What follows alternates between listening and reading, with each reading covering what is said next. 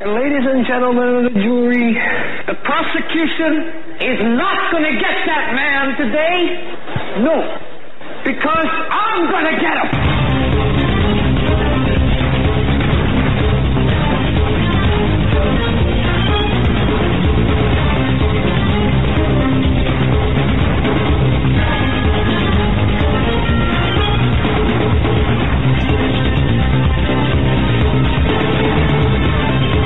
Hagman and Hagman coming at you from our radio and television studios here live, Northwest Pennsylvania. We broadcast live every weeknight, that's seven to ten p.m. Eastern Time. Right here on the Global Star Radio Network, that's the place to be, the Global Star Radio Network, of course. Simulcast B T R, and of course on YouTube Live. Thanks for joining us tonight. Got a lot to get into. Um, first segment, we're going to be taking a closer look at some of the issues facing us. You know, it... it It's very interesting that, that we see things breaking the way they are, and um, put a lot of thought into into uh, into the research, into the headlines. You know, the the vast majority of people who claim they want to know the truth don't really want to know the truth, in my view. Um. They're captured by the captured media, and I think that I think the majority of people in this country have got Stockholm syndrome. That's just my personal opinion, uh, folks. I'm Doug Hagman at the helm, fellow investigative researcher. My son Joe Hagman, together with something I like to call America's premier father-son investigative reporting team.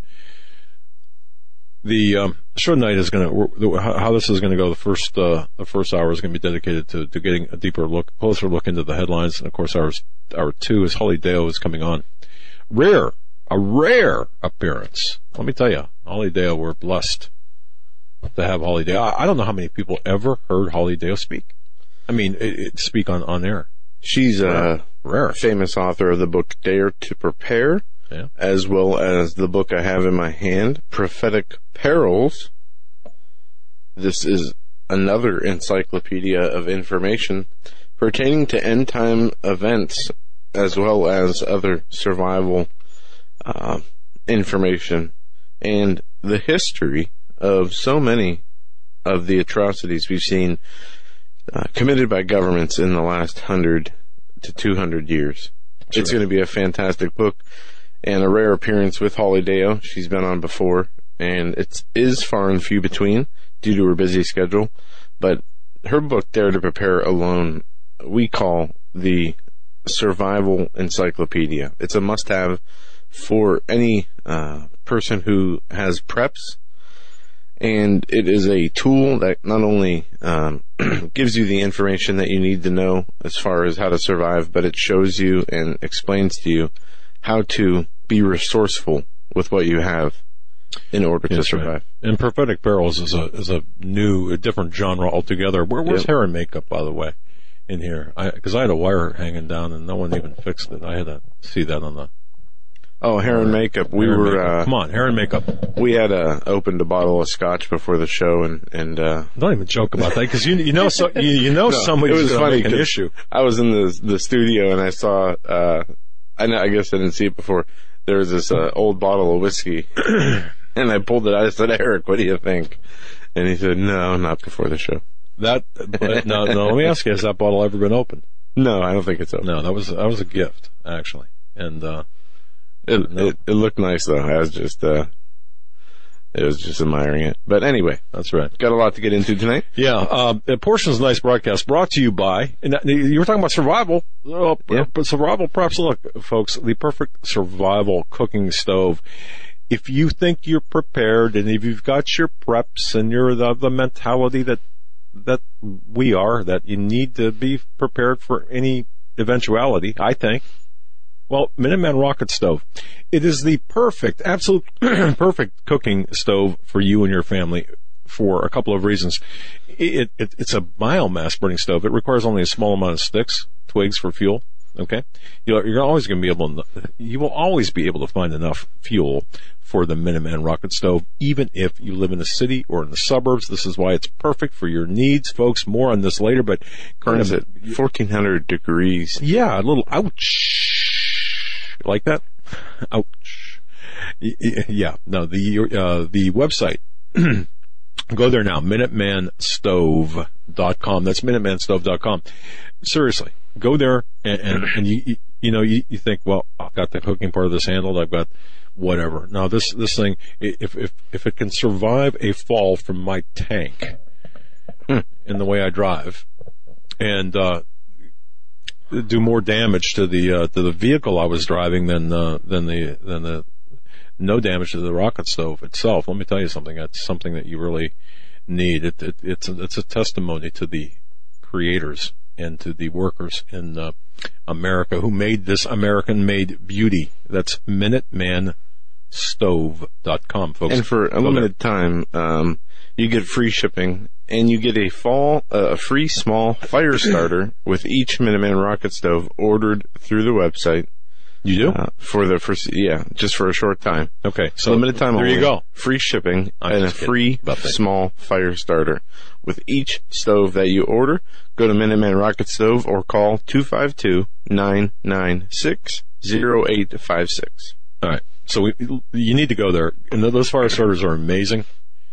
Um, I, I was playing with one in, in at my home, and I got one with I, an I arm's range. Uh, range uh, don't do that. Don't do that. No, I got one. I was playing with it at uh, in my home, and I we have a little area in the well, we have a little area where there's wood that's burned and stuff.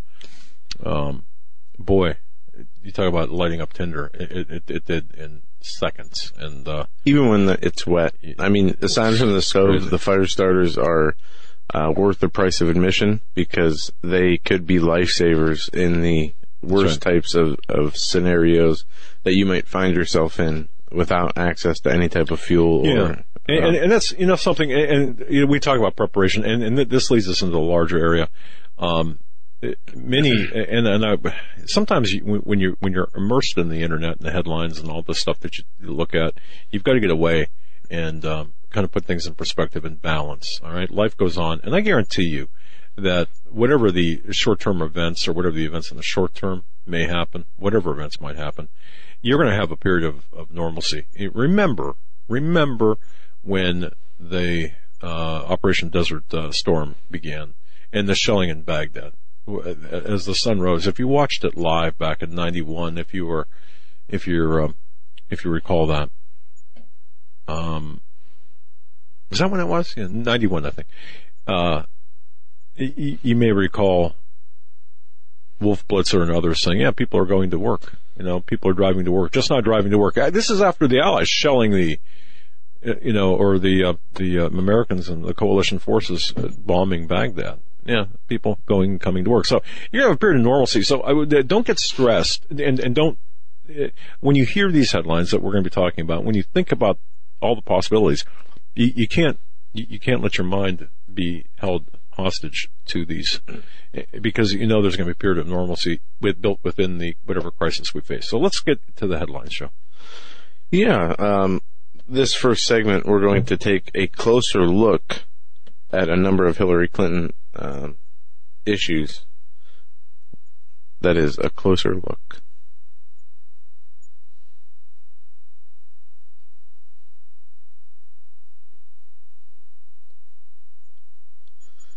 Hillary Clinton has been in the news frequently this last three to six months and beyond for a number of important issues.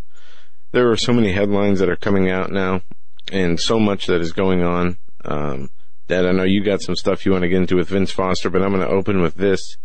There has been some, uh, there has been some revelation as far as Vince Foster and Hillary Clinton, as well as the Hillary Clinton body count.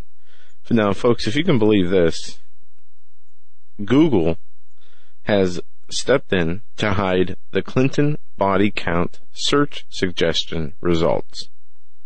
When you go to search engines like Yahoo, A O L, or whatever other search engines are prevalent out there, and you start typing the words Clinton body, you will see it auto-finish with auto-suggest, and it usually says Clinton body count. Well, on Google, if you have no uh, past search of Hillary Clinton body count on your computer, it will not put uh, auto-suggest, finish that thought. Instead, it will write Hillary Clinton, you know, body double or Hillary Clinton uh, body injury, censoring the search results. Now, it's not just the the health. Uh, uh, where, where's is, the yak? Where's not, the yak? It's not just health that is uh, being censored either. Interestingly enough, uh, just very recently, the uh, Hillary Clinton and her results, uh, search results, have been scrubbed pertaining to Vince Foster.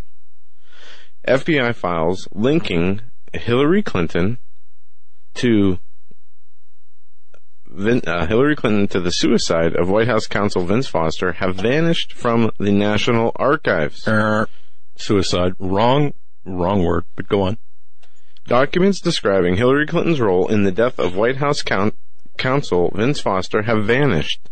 Daily Mail Online has learned after an extensive investigation. Foster is believed to have shot himself with a thirty-eight caliber revolver at uh, Fort Marcy Park along the Potomac River on, uh, river on July twentieth, nineteen eighty-three. Two F B I agents involved in the investigation. That'd be ninety-three, by the way. I'm sorry. Uh, ninety-three. Anyway. What has been happening here, and this is not an isolated incident, uh, and we can go over these individually, but we'll we'll just list the titles one by one, and we'll come back over them. Um, New York tech giants columnist calls on Google to hide Hillary's search results. Again, also, Google hides Clinton body count searches. Now, Hillary Clinton's connection to the suicide of Vince Foster, the uh, files, F B I files, have now been erased, disappeared. They did this as well. Okay, so they did this as well, Joe, with the McCarthy documents. Okay, now, now, folks, remember we had talked so much about this in the nineteen nineties, forty years after Joe McCarthy died. After the McCarthy hearings, that, that, that the progressives, National Socialists, all that, you know, and McCarthy became a verb, um, or, or, you know, McCarthyism, the, the, um, um, talk about this, about how it was a witch hunt for communist infiltration into our government. Joe, they did this, the exact same thing with the National Archives in the nineteen nineties with the McCarthy files. Folks, M. Stanton Evans, a great author. If you've not read, uh, read Blacklisted by History, it's a huge book. Um, in his in his research for that book, went to the National Archives, found zero uh, about his speech in Wheeling, West Virginia. It was removed. Found zero at the Wheeling uh, newspaper. It was removed. So bear that in mind. Go ahead. Now this is becoming a trend with Hillary Clinton. Hillary Clinton's health records are being censored by the media and internet. Her, uh, the other records that are being censored are the body count records. There are, um, doctors' reports that are being censored, or doctors' opinions about Hillary Clinton that are being censored, as well as the email scandal that has come back up in the news as fourteen thousand nine hundred more documents in Clinton email probe have emerged. Also, the Army operational, uh, Army OPSEC briefs list Hillary Clinton and David Petraeus as examples of insider threats. Elite Army operational security brief appears to show Democratic uh, primary nominee Hillary Clinton and David Petraeus as potential insider threats. Admins of the Facebook page U S Army uh, Movements told the Daily Caller News Foundation this is the second time they've received a picture of this particular slide in the last six months. They posted the slide on their page Sunday, and in the slide It is a U S. Army training document uh, that is used like a, um, uh, what are those called? Uh, projectors. All somebody's right, we'll giving a, in the classroom. Somebody's giving a class, and they're using a projector to show slides All to right. the classroom. Now, on this picture, you can see the tops of heads of the people attending sitting in the rows, and on the screen it says, "Who is a threat?" Were you, were you, it says insiders. Were you able to get that up, or uh, uh, on the on the video, or no? I can send it to Eric. Okay, no, no, don't worry about that. That's fine. But it says insiders. It lists Nidal Hasan, right? Bradley Manning, Edward Snowden, David Petraeus, and Hillary Clinton. Okay, so so wait, let's put this in perspective, because this is important. I don't want you to see this picture. All right, so. no, but this is important. So what's the headline on there? The headline is... No, no, on, on the image. Oh, insider threats. Okay. Insider to who? And U S. Um, U S. Army... Uh, U S A W T F M, whatever the acronym Field Training stands Mail, for. I believe. Okay. okay.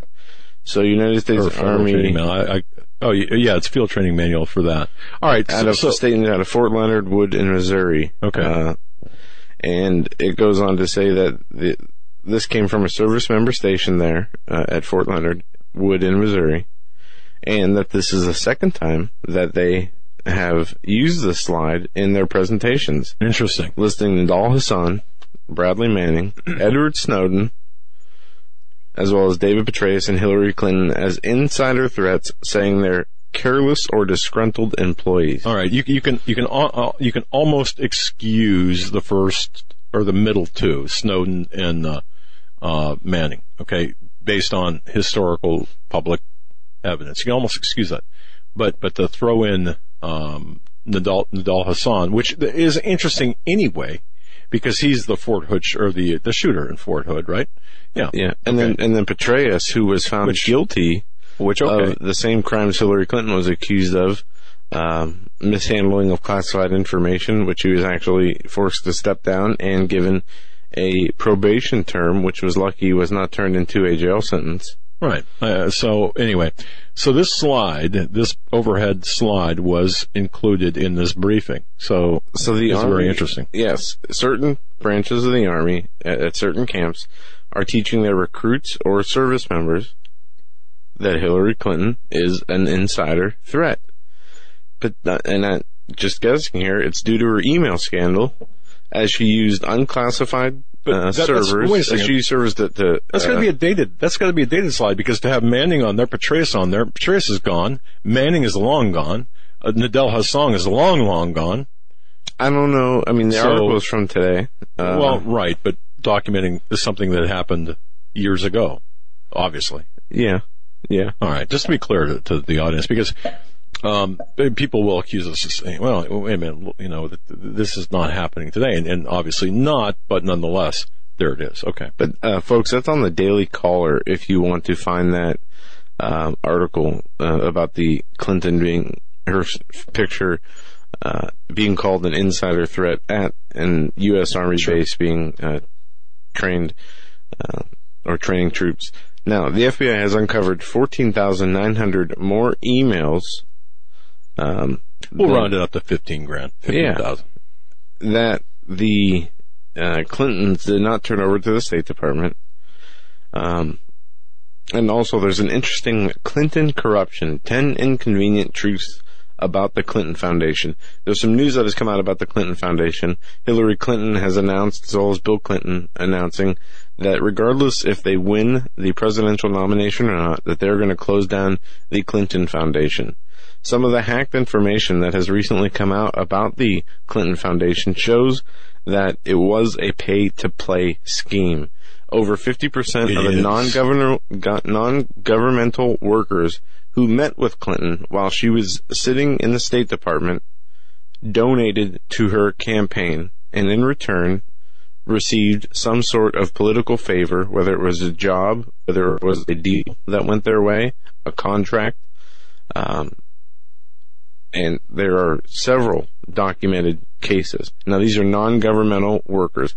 So over half the people that met with Hillary Clinton at the State Department who do not hold an office inside the government or a foreign government made a donation of one hundred thousand dollars or more to her foundation.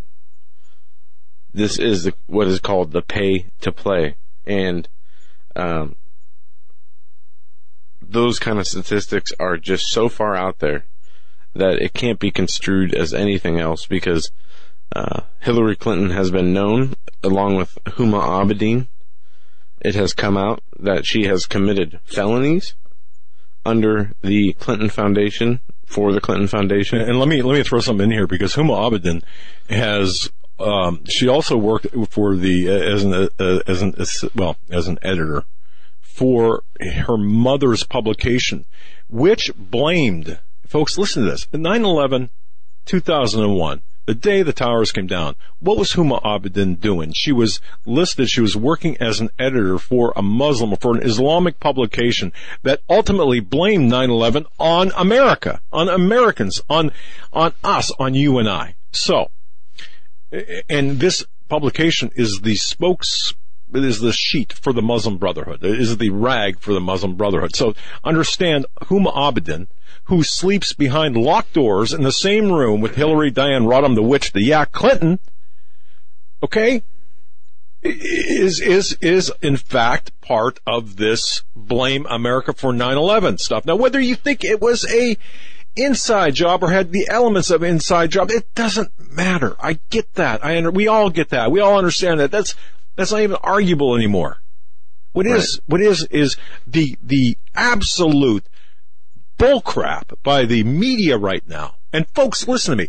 The, the, the, we are being gamed by the mainstream media, and this woman, this Huma Abedin, this Carlos Dangers, my dog, my, I'm, I'm, lady doesn't like me talking like this. Our studio dog, she, she just get up and walk. She says, oh, I'm, I'm, I'm out of here. I'm going to the office where it's quieter. But the, but the bottom line is this.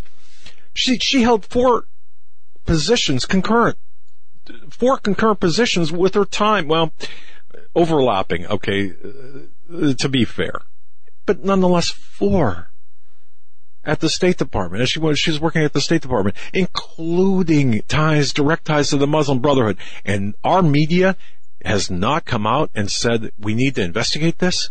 Are are you out of your mind, Wolf Blitzer, Rachel Maddow? How, how do you explain your absence? And more importantly, how, the big talkers, how do you explain not talking about this? How do you explain not giving Not only not this? talking about it, but calling people who do talk about it conspiracy theorists, oh. marginalize them, cut their mics off, and completely uh, obfuscate the issues at hand and That's the right. truth. Um, back to this article. That Sorry, ten, I'm twisted. I'm, no. just, I'm getting twitching. I'm, I'm just twitching about Hillary, the Yak, and Huma, and the Muslim Brotherhood, and the in, infiltration by the Muslims into this, into our, into our country, and, and the overtaking, and the people just yawning, rolling over, and saying, you know, what's on television. Go on. Ten inconvenient truths about the Clinton Foundation. Now I'm just going to read the, the headlines, not the explanations. Uh, one, there are major overlaps between Clinton campaign donors and her foundation donors, raising ethical red flags. Two, several major Clinton Foundation donations came from companies lobbying the federal government, which is a huge conflict of interest. Three, the Clinton Foundation accepted millions from foreign governments. Four, Clinton Foundation accepted millions from other foreign sources while Clinton served as Secretary of State, which is another conflict of interest. Uh, five, last week the Clinton Foundation announced they wouldn't take foreign or corporate money if Clinton is elected, but other countries still will be allowed to. Six, the F B I wanted to open an investigation into the Clinton Foundation, but the effort was scuttled by the Obama administration. Again, the F B I wanted to investigate the Clinton Foundation, but was stopped by the Obama administration. Seven, Clinton's chief of staff at State Department had a deep and simultaneous involvement in the Clinton Foundation. Top Clinton State Department aide helped Clinton Foundation, uh, which is another huge conflict of interest. Eight, Sidney Blumenthal collected ten thousand dollars a month from the Clinton Foundation while providing Libyan intelligence to Clinton. Uh, nine is The Clinton Foundation failed to disclose twenty-six point four million dollars in speaking fees while Clinton was Secretary of State. And last but not least, since two thousand three, the Clinton Foundation has spent more than fifty million dollars on travel. And this article goes into... Wait, wait, wait, wait, wait, wait. How much on travel? Uh, fifty million dollars. fifty million dollars. Uh, for, okay, since when? Since two thousand three. So, wait, but, wait, wait. thirteen uh, years, fifty million dollars. What is that? Uh, well, it's over It's over two million dollars a year, right? It's less than the president. Um, again, wow. the one of the important ones, number six, the F B I wanted to open an investigation into the Clinton Foundation, but the effort was scuttled by the Obama administration. Well, okay, th- th- there it is. See, why are we this banana flippin' republic, and why should we care? There it is, right there. Now, I'm I'm wondering, um, I'm wondering if we're going to have the opportunity,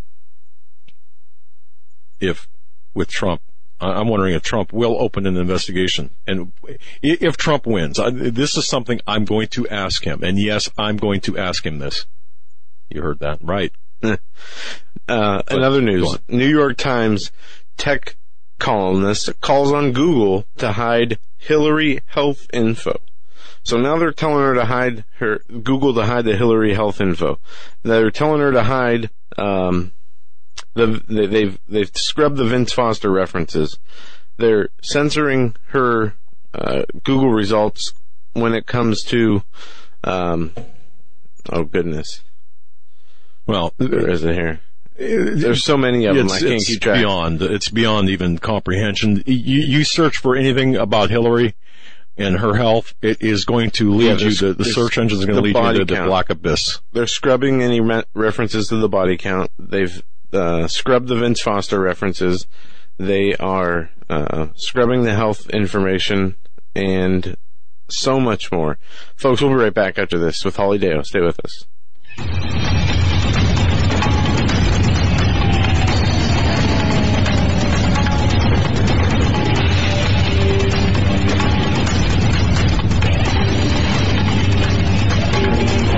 The Hagman and Hagman Report, live from... Uh, North uh, Northwest Pennsylvania. I was going to say, from our bunkers, we're going to need the bunkers. G- talking uh, this hour about uh, about the uh, all things that are behind the scenes, a closer look. My wife just came into the studio. Hey, beautiful. Just stay with. Just stay here. You don't have to. You don't have to leave into the offices. There you go. Take care of the studio dog lady. Uh, very exciting uh, segments coming up, including Holly Deyo. Uh, and yeah, next segment. That's right. Next segment. I yep, yep. jumped the gun before the and break. Um, Stan Deyo, of course, rounding out the final segment of the show tonight. So stay right where you're at. But before we get into the closer look, you look. Um, my, my wife did something earlier today that I, I just um, I, I wasn't expecting. She released my medical records on the internet. Now, with that release, there was this big. How many Big, flash drives did you need? Uh, quite a few, actually. Um, terabytes of information about my health. Um, was it dental or just medical? Just medical. Hey, knock that off now. No, but anyway, um, just uh, just all sorts of uh, because there's rumors about my health being uh, not that good and my ability to run this program. And I wanted, I look, I wanted to absolutely dispel any rumors of my illness, in, infirmaries, impairments. We'll do it right now. This answers everything. See, if you're not watching this live via YouTube, if you're visually impaired, that is, by virtue of the mechanisms, mechanically, visually impaired, I'm holding up a jar of pickles. I got two bucks says you can't do it. Now, this has not been opened. Let me test. And for those of you who've been living on the rock, under a rock, Hillary proved her fitness for the office of the president by a jar of pickles. So that was her physical. Right. So let's see. And, and who conducted that? Jimmy Kimmel? Would you like to inspect this to make sure that, excuse me, that, that has not been tampered with, otherwise opened or anything like that? You know, no. It's tight. Okay. It's not. No it's, seal. It's unbroken. Right? All right. I got two bucks as he still can't open. So dis- to dispel the rumors of my ill health, got to do this for you. So, so uh, if you were, let's say, had diabetes uh, and you open that jar, are you diabetes free? I don't know, but I, if you're going to talk, you mic up. And Eric, are those Eric the same kind of pickles? Of show? And is that the same jar that she opened on the show? I, I don't know. Because don't is that know. medically approved?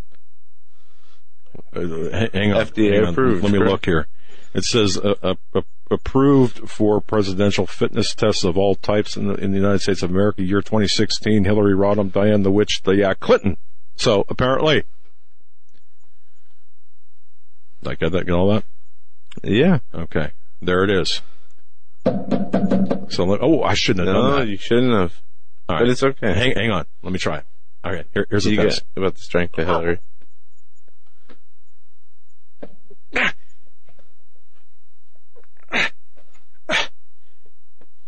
Hey, hey. I'm going to get it. Hang on.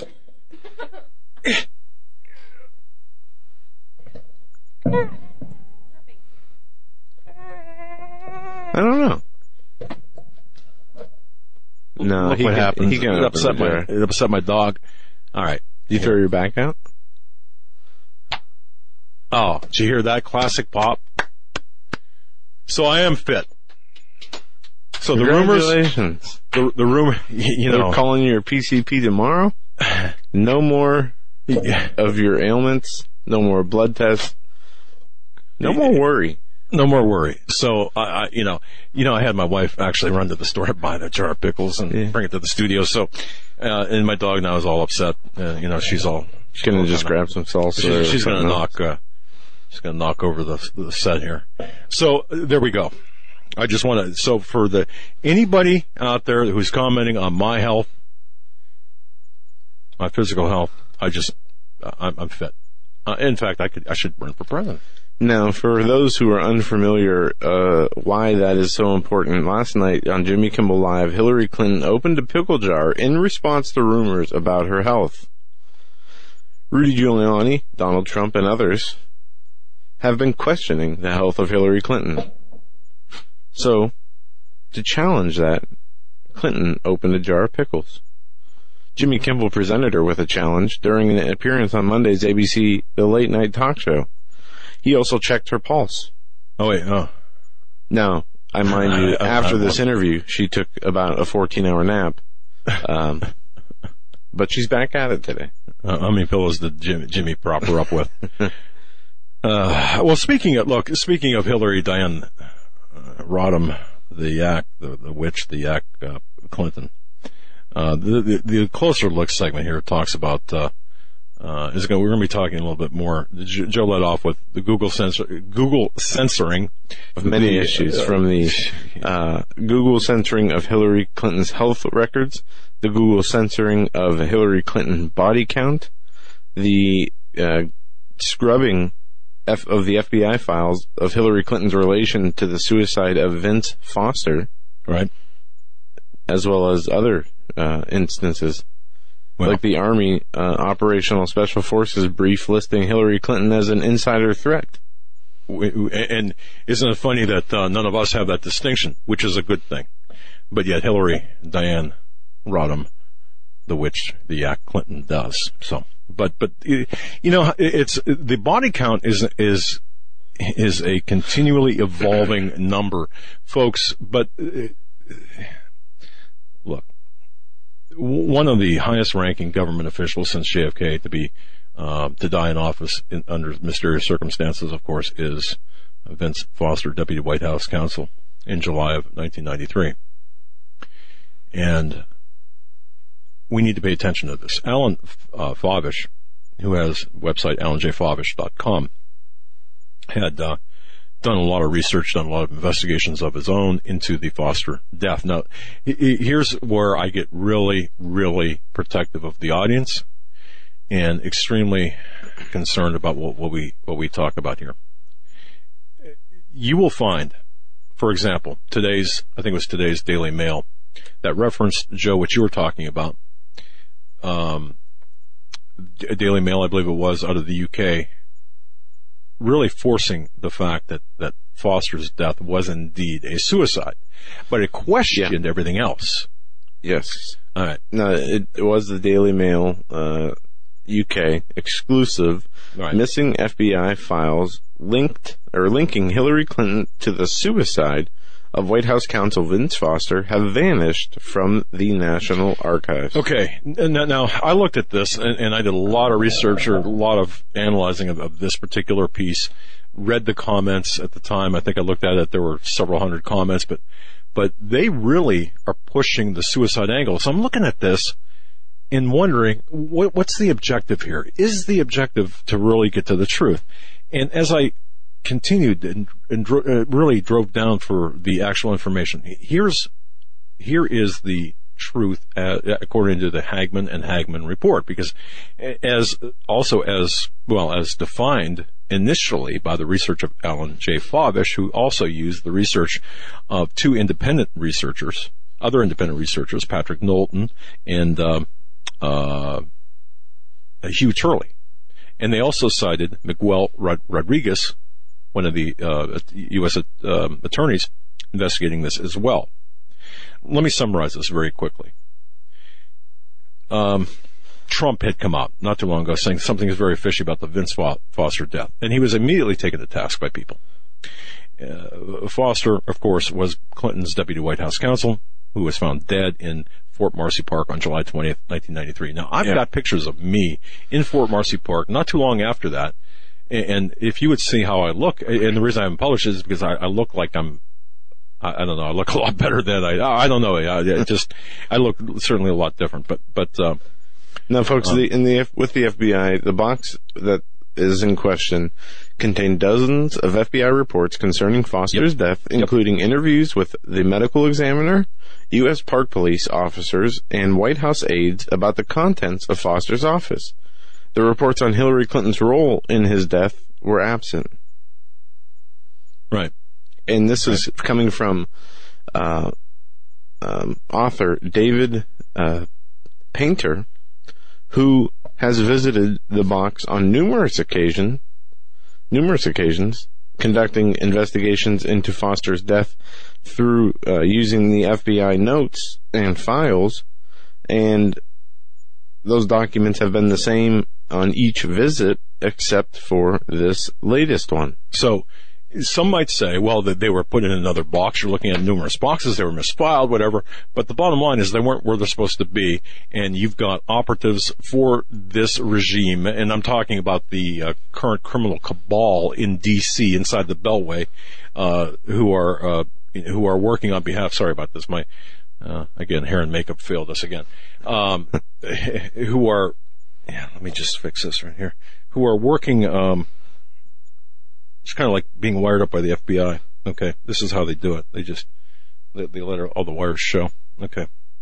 Anyway, um, yeah, heck with that. So he, he, here's what, here's what this is.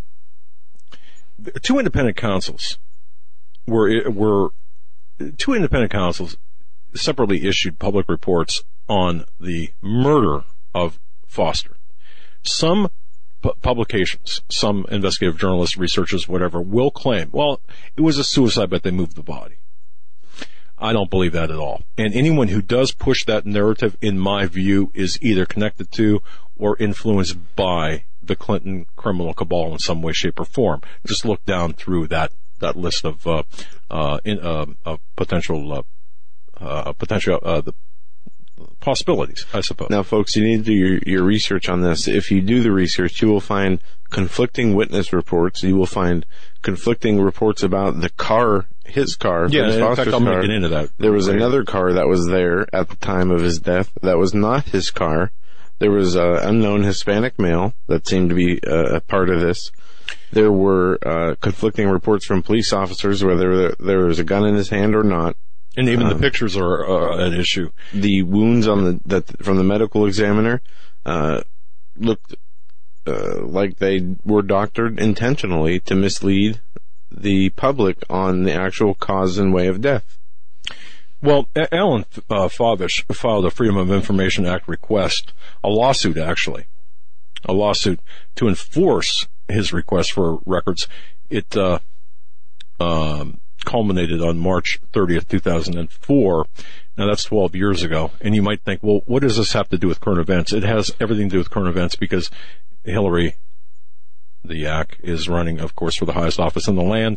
And we've got the uh, we've got a lot of issues, a lot of co-conspirators here, in my view, still in the power circles in D C. But but Favish did a great job, filed, filed a lawsuit.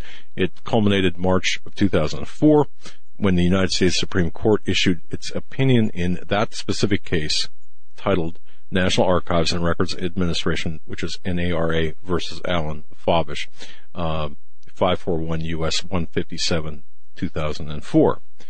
The you, you can you can access. All you have to do is just type in Favish and uh, NARA, and you, you'll you'll find the actual transcripts and the oral arg- arguments online. But having said that, there were two different counsels, two independent counsels, who issued that issued public uh, reports on the death of Foster. The first was regulatory. In, independent counsel Robert Fisk. You remember that, the Fisk report. He issued his report on June thirtieth, nineteen ninety-four. The second was Kenneth Starr, of course. He was, an appoint, he was appointed under a different statute, and he issued his report in July nineteen ninety-seven to a three-judge panel of federal appellate court judges to her, whom he reported. Now, that panel released Starr's Foster report to the public in October of, of nineteen ninety-seven. So it would be four months, three months later, four months after, three months after it was, uh, it was uh, reported, after the report was completed. So by the time the Supreme Court got involved in the case, and it, this case, the Favish case, had been uh, to the U S.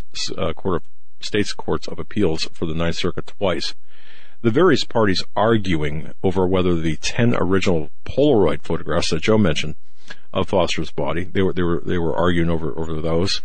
Um, as the Supreme Court explained, after the federal district court judge decided that five of the ten photographs could be uh, should be released, should be made public, the Ninth Circuit decided that only four should be made public. Now, that's kind of the backdrop. And the U S. Supreme Court decided nine to zero to block disclosure of all the photographs. All right. Now, one did make its way into the, the tabloids. How did that happen? Well, that's really not here, not important at this point, but. So, but here's here's the uh, that that's the backstory, and, and here's here's what it's important. All right, there was a memorandum dated December ninth through twenty-ninth, nineteen ninety-four, on the subject of November twenty-ninth, nineteen ninety-four meeting concerning the Foster death matter and supplemental investigation prior to grand jury. That's a mouthful, but that's the name, or that's the memorandum title. It states that one of the Polaroid photos clearly clearly depicts a burnt mark. Appearing blood stain, burnt mark, a, a wound on Foster's neck. Now, think about that for a second. On Foster's neck. The memorandum states that Rodriguez, Miguel Rodriguez, was confident that this was caused by a stun gun or a taser, similar type weapon. The memorandum states that an autopsy photograph, which was not a Polaroid, but, but a full thirty-five millimeter camera, taken, uh, Uh, not a Polaroid taken in the park, uh, shows two puncture wounds on the right side of Foster's neck, and that the D C medical examiner, which would be at that time Doctor Beyer, observed the appearance of crater-like indentations on the right side of the neck. So you've got the medical examiner, you've got photographic evidence, and you've got testimony stating, look, there was a mark, there was a wound, anti-mortem wound, or perimortem mm-hmm. wound on uh, Foster's, right side of Foster's neck, which it was discolored, had blood on it, and it was an indentation. All right, this is so, this is why this is so critical, because just that alone should be sending up all sorts of ringing all sorts of alarm bells. Now, uh, Favish attempted to get the deposition of Rodriguez and such, but the, it was everything was denied because no one wants the truth. And then Favish was looking at this uh, case and, and was led to World Net Daily back in uh, February of this year, and saw the documentation that uh, uh, uh, Knowlton, Patrick Knowlton, and Hugh Turley put on World Net Daily. So, anyway, in his lawsuit, he filed a seven hundred fifty page, uh, three volume document called the Excerpts of Record. This is Favish now. It consists of copies of all the relevant documents concerning this case. Now, when these documents were cited in the briefs, the Excerpts of Record were, were just referenced or initialed as E R. So there were, with with this argument, there were corresponding page numbers, all this. So I'm going to just hit this very quickly, and just the head the headlines part of this. Fisk and Starr did not discuss the F B I memorandum that states no exit wound. In other words, two days after the autopsy, which was done uh, on Foster, the F B I an F B I agent sent a memo to the director of the F B I stating that preliminary results include the finding that a thirty-eight caliber revolver, constructed of two, two separate weapons, was fired into the victim's mouth with no exit wound. And I'm yeah. sorry if I uh, if you covered this, but the gun identified was not the gun that Missus Foster That's correct. identified as her husband's gun. This gun was actually the, the creation from two separate guns, two separate serial numbers uh, that that no one had ever seen. Yeah, wasn't the the gun uh, part of two separate guns put yes, together as to that. be one? Yeah. Yeah. Okay. yeah, okay. Now, the medical report of a neck wound was not discussed by Fisk, by Starr, or by anyone else. Officially, there was no neck wound, and the totality of this was Foster shot himself in the mouth, leaving an exit hole in the back of the head. That was the official story. The only medical doctor, folks, to view Foster's body at the park, which is Doctor Donald Hout, H A U T, wrote a two-page report that is internally inconsistent. He said that uh, on the first page it says that, it says that the uh, death shot was a mouth-to-head, but on the second page it describes a mouth-to-neck shot. Think about that. And the inconsistencies there. Moreover, the report appears to have been improperly altered following its submission. On page three, there's a section near the bottom of the page um, on the left side, and I saw this form, and you can find this form as well. Cause of death, perforating gunshot wound, mouth hyphen head. But when you look close, there appears to be a four-letter word that was whited out before head. So something between mouth and head, and the hyphens there, was whited out or somehow obliterated on this particular form. Fisk never, never discussed the Hout report. Starr quoted from the apparently altered language, never talked about the neck wound, failed to discuss both the alteration as well as the neck wound, and it's clear as a bell that there was some hanky-panky going on, not just with the medical examiner and the doctor on the scene, but with the records. So if any of the democratic, socialist, progressives, Marxist, Leninist, communist supporters of the Clinton, the yak, uh, uh, uh, with the witch, want to talk about facts, here are facts. These are not pickle jar facts. These are dead, dead accurate facts. Starr failed to explain why the apparent alteration was missing, missing on one version of the, uh, the Hot report. There were three certified copies of, of the Hot report, or H A U T report, name of Doctor Hout. One was certified on November second, nineteen ninety-four. The second certified on January thirtieth, nineteen ninety-five. And the third was certified March twentieth, two thousand. So, you got November ninety-four, January ninety-five, and March of two thousand.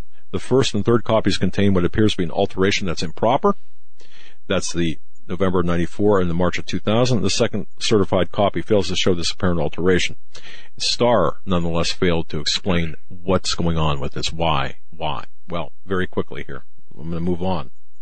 The, these are just a couple, just a couple inconsistencies, and don't even touch really on the meat of it. The um, Starr failed to report that a park police officer and Doctor Hout said that they did not see any blood spatter. Now, if you've ever seen someone put a thirty-eight caliber weapon in their mouth, pull the trigger, I'm going to tell you something, you're in for a mess, uh, especially if your walls are white and you've got white carpeting. I don't want to be graphic here, but I've seen my share of these. Of these.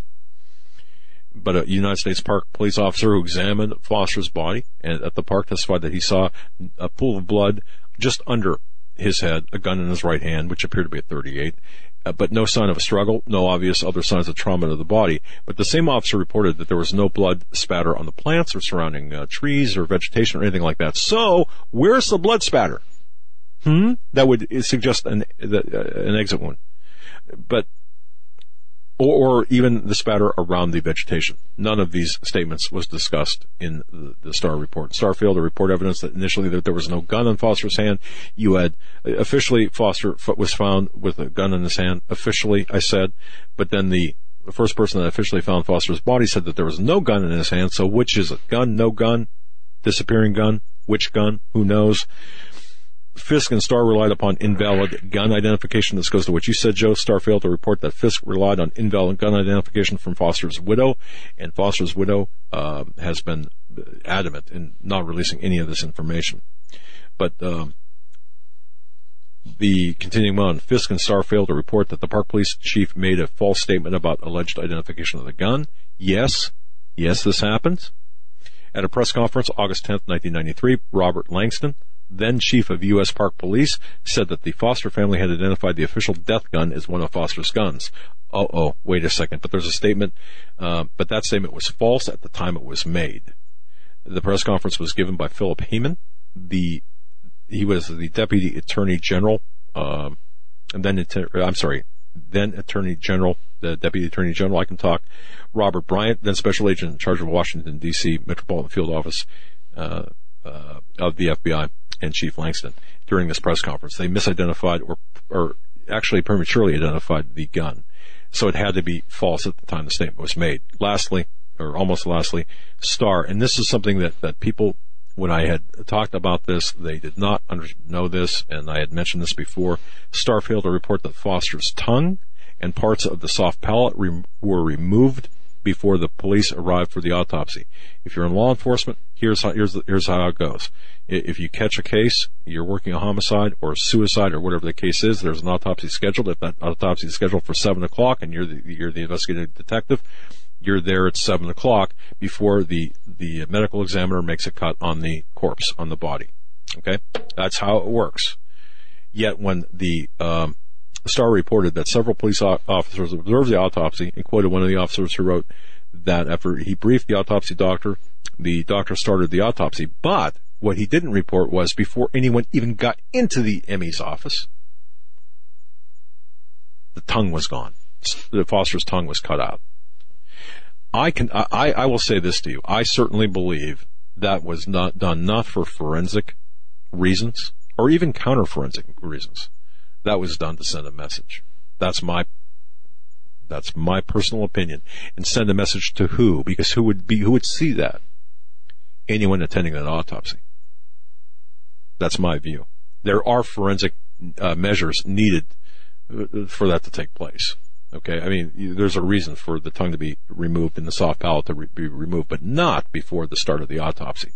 So my, and this is my personal opinion, and my professional opinion, Um, not only is the omission significant by Starr, but the act itself was intended to send a message. And, of course, you mentioned this, Joe, and I'm going to just uh, close with this.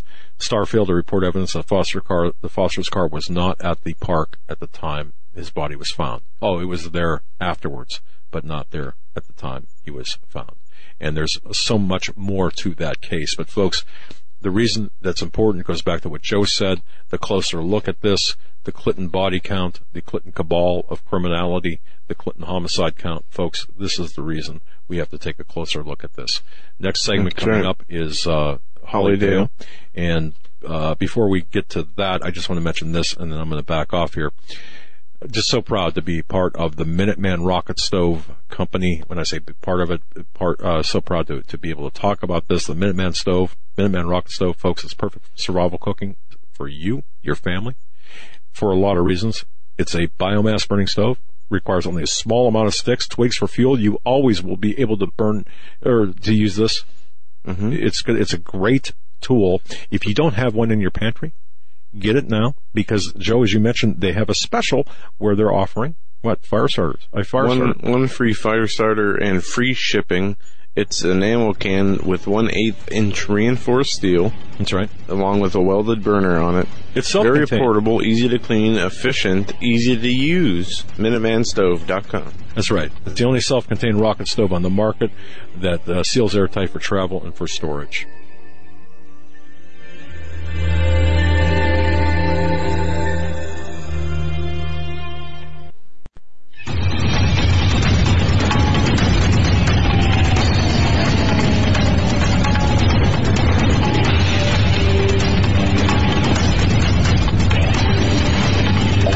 Hagman and Hagman Report. I'm reporting to you live from our radio and television studios here in beautiful Northwest Pennsylvania. On with coming up, coming up this segment, Holly Deyo. She wrote a fantastic book, folks. Oh, man. It, you, you know what? It's sold out. It, it's actually sold out, but don't worry. You can back order it.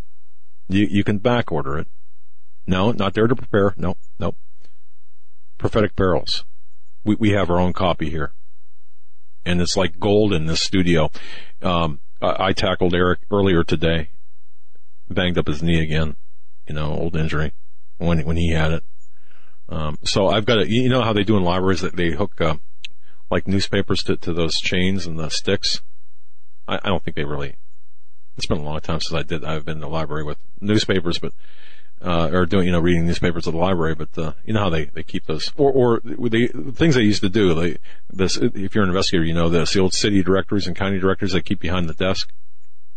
That's what we're going to be doing here with Prophetic Perils. It's our only copy, and it's great, folks. But you can you can back order Prophetic Perils.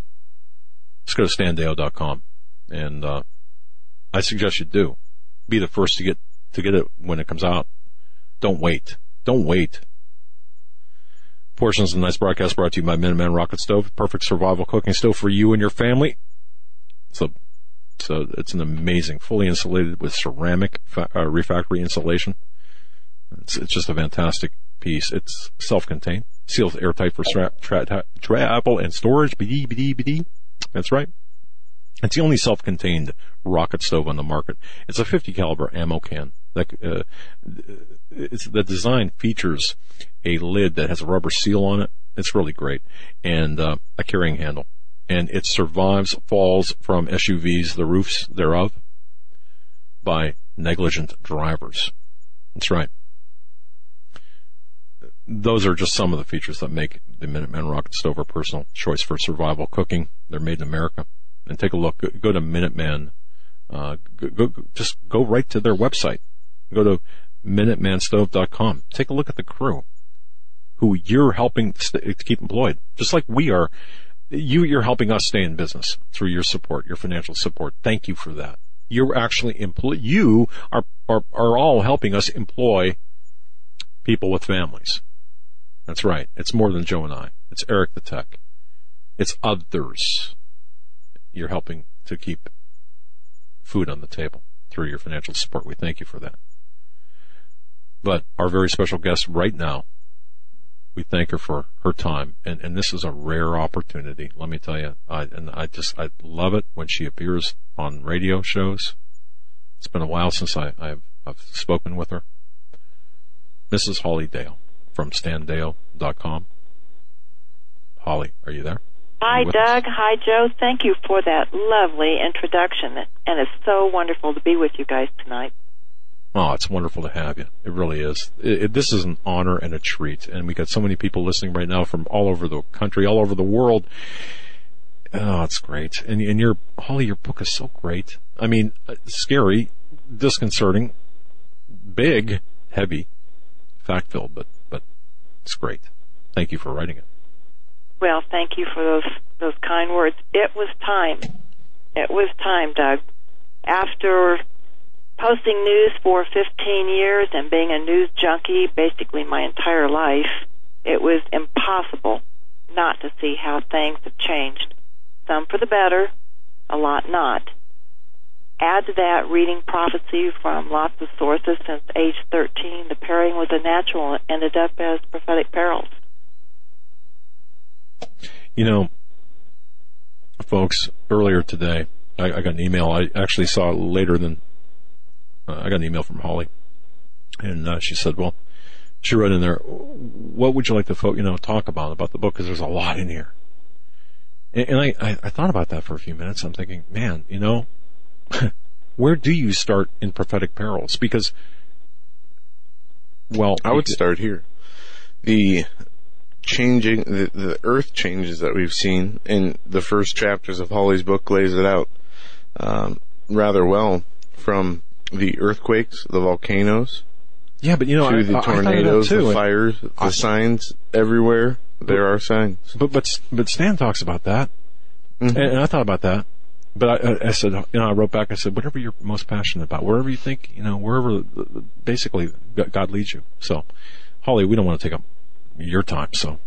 Uh, Go ahead and start. No, fellas, Stan does cover a lot of Earth changes, but I would like to take a little bit of time and discuss those as one of the six main categories of biblical signs, simply because while Stan talks about what's currently happening, I say there's an eight point two happening in Peru, the key, what is different about this being an end-time sign, is the ramping up, the escalating, the birth pangs, the quickening, whatever it is you want to call it, whatever terminology, that is the point in Scripture, and that is what we are to be aware of.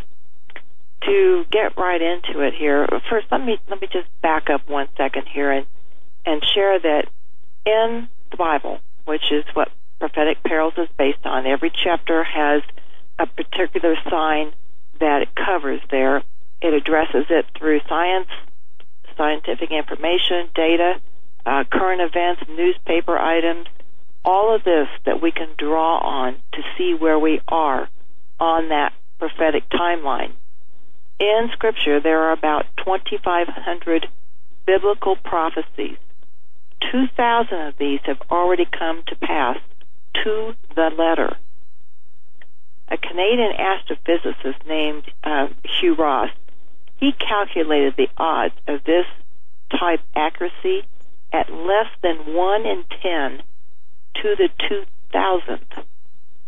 That's the one with two thousand zeros after it. So there's not even a word for it. That number is that big. So that leaves five hundred prophecies there that have to do with end times and the seven-year tribulation. Now, Prophetic Perils doesn't look at the seven worst years because, frankly, guys, it's really going to be about too late for some some people. And it's already been done by a lot of folks, talking about the different seals, the trumpet judgments, and so on and so forth. But instead, Prophetic Perils looks at these warning signs that are right in front of us, prophecies that are happening now, so that people can get their act together spiritually, mentally, physically, if they've been hanging back. So if you have any doubts, uh, Prophetic Perils has almost sixteen hundred endnotes. You can check all this stuff out yourself to know that, you know, I'm not blowing smoke. This is all fact, guys, and it's right where we're at. But to uh, propel forward here a little bit into earthquakes, there are some very, very telling signs here. Interesting signposts. Uh, earthquakes here have uh, been divided into uh, deadly and destructive earthquakes. These are great big events, and to qualify to be one of these guys, they have to hit at least a seven point five or higher on the Richter scale, create a tsunami, kill at least ten people, or cause at least a million dollars in damages. These quakes are so big, they can be picked up clear around the world, and they can't be fluffed off by U S G S or some other entity as a mine explosion or, or a methane burp. These are going to be very well documented. Uh, on Stan's page there where it has show images, he's been kind enough to let me borrow a bit of his space there. And you can see these worldwide deadly and destructive earthquakes that in nineteen fifty, there were just twenty-two of these. Then six decades later, they have tripled. This is from the National Geophysical Data Center. That's an arm of NOAA. And they have lists of over fifty-five hundred of these big temblers. Staying also now with earthquakes, the Wall Street Journal published an article quoting U S G S. They admitted that earthquakes in the central U S, you know, where the New Madrid is, and eastern U S, where you guys are, these places that don't see them nearly as often as the Ring of Fire and the western U S or Hawaii and Alaska, those earthquakes have quintupled recently compared to the thirty years leading up to two thousand. So it's time for everybody to strap the seatbelt on. It's a good bet. That's why FEMA requested those one hundred forty million M R Es for the New Madrid region in twenty eleven. The requisition stated right on the paper, and it is uh, in Prophetic Perils, so you can see it yourself. These M R Es are to feed a survivor population of seven million. So these two bits on earthquakes, these are two good bits of data that show how earthquakes are increasing in intensity overall and also in frequency. Now, just a little aside here, Stan called my attention to a video, it's a short thing, on uh, Angela, Angela Merkel is addressing her fellow Germans, and just uh, the other day asked her fellow citizens there to store up ten days' worth of food and water for an unknown disaster. They state right in the video that it could be a financial meltdown, market collapse, it could be a huge earthquake. They didn't specify, but it's pretty weird that they would come out, you know, in line with all of the uh, refugees streaming through and all these other problems that they are amassing over there now, that she should come out, unlike our government, and warn you straight up to be prepared. You don't think that's kind of weird, fellas? Absolutely, it is. Yes. Wow. Hmm. Okay. So, so where does that leave us? That, sorry? No, uh, th- what can we extrapolate from that, I, I suppose? Uh, get ready. Saddle up. Watch out, right? Well, they also mentioned in there uh, a possible war with Russia. Now, frankly, I don't think ten days is going to do it. It might just be long enough time for the elites to scuttle into their bunkers, uh, you know, with everybody happy-chappy that they've got their food for a week and a half uh, while they're living high on the hog, you know, two years down the road. I don't know. I'm just putting out there for you guys to, uh, for your listeners to, to think about. But something else that is a twin to earthquakes, of course, is, is volcanoes, and they've certainly showed a similar rise. We can track these uh, back to eighteen fifty-five, especially for the larger eruptions. Earth has got about fifteen hundred active volcanoes and fourteen potentially active supervolcanoes, you know, the ones that are on the magnitude of Yellowstone. What's interesting is that scientists are making new discoveries every year. For example, at the end of twenty thirteen, they found that the magma chamber under Yellowstone is two and a half times larger than what they thought. This lava pit, this is so unreal, it's fifty-five miles long, twenty miles wide, and six miles deep, and it's filling up every day. Already it's got enough lava in there to equal its greatest ever eruption. Then just last year in twenty fifteen, seismologists in Utah made another huge discovery. For years, scientists couldn't figure out why in the world more carbon was coming out of Yellowstone than what that massive lava, lava chamber could account for. They discovered a second reservoir under that fifty-five mile long one that's four and a half times bigger than that one. So to put this into perspective, the two have enough magma to fill the Grand Canyon fourteen times. If you guys have ever, ever flown over this enormous chasm in Earth's crust, you would know what a monumental expo- explosion this would have to be. Something to think about. It's something a, that it's an amazing picture. Supplies. Right. Wow. An amazing word picture when you consider the, the, the vastness of the Grand Canyon. Well, you know, a, a sign we're going to discuss down the road here a bit is, is famine. Think about what a volcano does. Not only does it just spew out hot lava, but a lot of that, you know, just kind of rolls down the mountainside and maybe down into the immediate plains and so forth. But the ash is the real issue with that. You know, it, it is little tiny pieces of jagged glass when you look at it under a microscope.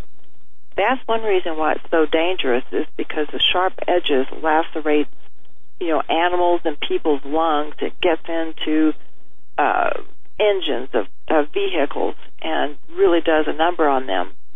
But one thing else it can do is it can smother crops with all of the ashfall, as well as block out the sun. So these are two other factors that could uh, figure into a famine scenario, and something that's certainly prophesied, especially in the Gospels. So anyway, um, another thing that is ramping up in earth changes is tornadoes. They are doing something wild. Now, when I say they're ramping up, we're not getting more of them. We're still getting about thirteen hundred every year, but now they're showing up in families and massive uh, outbreaks, and they're also trotting up higher on the E F scale. They're not, you know, just down at E F one and E F two. You know, for people that aren't aware, they have a measuring scale for tornado strength, just like there is for earthquakes, which is the Richter scale or the McCalley scale. America is ground zero for twister activity, and only since um, nineteen fifty uh, did seven of the strongest ever, the E F fives, have they struck outside the U S, and mostly those were in Western Europe. But a big change happened in two thousand seven because Canada joined that club of having an E F five, and not only that, they nearly had the record for the one longest on the ground. That just happened this past year, and this was really strange because most twisters in Canada stay on the ground just for a few minutes. This one was on the ground three hours. Tornadoes are also hitting more often out of season. They can happen, you know, any time of the year, but they generally used to start in April. Now it's February. Then also, NOAA realized that twister activity around the world had changed. So they were forced then to make a new map of tornado regions, which you'll find in Prophetic Perils. It shows where they say tornado activity will expand. And coincidentally or not, our own tornado alley has doubled in size. In fact, I saw one uh, tornado that happened up in Michigan or someplace the other day, which is kind of really odd up there. But it's not just earthquakes and tornadoes and volcanoes. Wildfires are also giving us a heads up. In the Show Images page there, there is a wildfire graph that shows you how they have increased uh, from nineteen seventy to twenty. Uh, fifteen, that would be number eight there. What this tells us is something that's really important, because wildfires are such an evil, evil, all-encompassing monster out there. I don't know if you've been around a fire. Uh, in two thousand two, we had a horrible drought here. We had dear friends up in a town south and west of us about forty minutes, and we drove up there to help them move. They had animals, all their clothes and their vehicles and tractor equipment, everything. And you could see this wall of fire coming up, bridging over the top of the nearest mountain. It's one thing, guys, to see it on T V or stills, you know, on your computer, but I tell you what, it is another thing to see the fire licking everything in its path and just descending with a vengeance. Now, that was a small fire by comparison. In the last forty-five years, the five worst fires year, excuse me, the five worst years for wildfires occurred just in this last decade, and the worst ever was just last year. We had over ten million acres scorched. Now, fire season back in nineteen seventy used to last about just five months. When I say just, that's compared to well over seven today. And then in nineteen eighty, we had about one hundred forty fires every year that were bigger than one thousand acres. It's double that now. You can look what's going on in California. Uh, three weeks ago, the L A Times reported that a quarter million acres had already burned. Uh, they had lost eight lives there, and three hundred homes had been destroyed. It's not just here. This fire situation is getting worse like this all around the world, but especially in the U S, Canada, Russia, and Australia. You guys, I'm sure, probably read about that Fort McMurray fire this past June and May in Alberta. Yeah, yeah. The real bad one by the gas refinery. Well, Sorry. It was awful, Joe. You're you're hitting it right there. They had eighty-eight thousand people evacuated in their largest ever evacuation. That fire exploded overnight, and just in a week, it had burned six hundred thousand acres, and it shut down, like what you were saying, a third of their oil production. It burned over three thousand structures, and it even damaged their power grid. By the time they finally got it contained, it had charred over a million and a half acres, and that was Canada's largest ever wildfire since nineteen fifty. So see, this ramp-up is happening all over, and their biggest one happened just five years ago. Hmm. Okay. Well, wild and extreme weather, it has gone off the charts. There is a an image there, um, number five, and it shows how natural disasters all over the world are just gaining in speed, momentum, and ferocity. You have, uh, as I said, you've got a graphic of this, and this is put out by Munich Re. They are the world's largest reinsurance company. They keep track of, of catastrophes around the world because when the insurance companies take a hit, so does Munich Re. In nineteen eighty, there were only two hundred seventy-five of these disasters of this magnitude to qualify. In two thousand fourteen, there was nearly one thousand. Last year, almost eleven hundred. To put this into perspective on a home front level, before twenty ten, most of us had never heard the term one in a thousand year weather event. Yeah, we'd heard of, you know, one in one hundred and, and frequently one in five hundred. But since twenty ten, there have been ten one in a thousand year storms. You've got one going on right now that in recovery that just hit in Louisiana. Four, speaking of ramping up, four have hit America in this year alone. So we've gone from it being a never thing to ten in one year and four just in this year. So that should show you exactly how this is, is uh, increasing. Louisiana, no wonder they flooded unmercifully.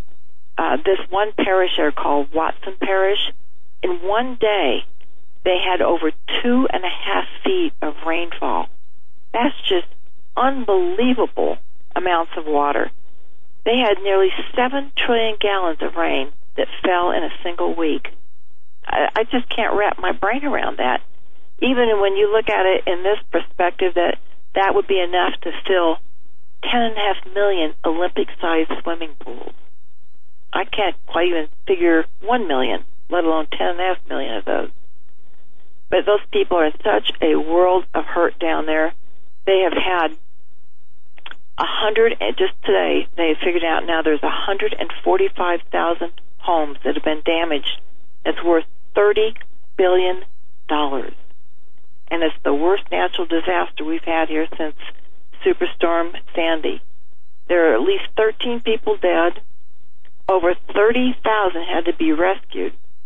And there were caskets from fifteen cemeteries floating through the floodwaters. This thing was so bad, and Mister Obama finally stepped off his golf course on the fourteenth. It started raining in earnest on the eleventh. He stepped off the golf course long enough to pronounce a disaster declaration, but it took him nine more days to actually show up.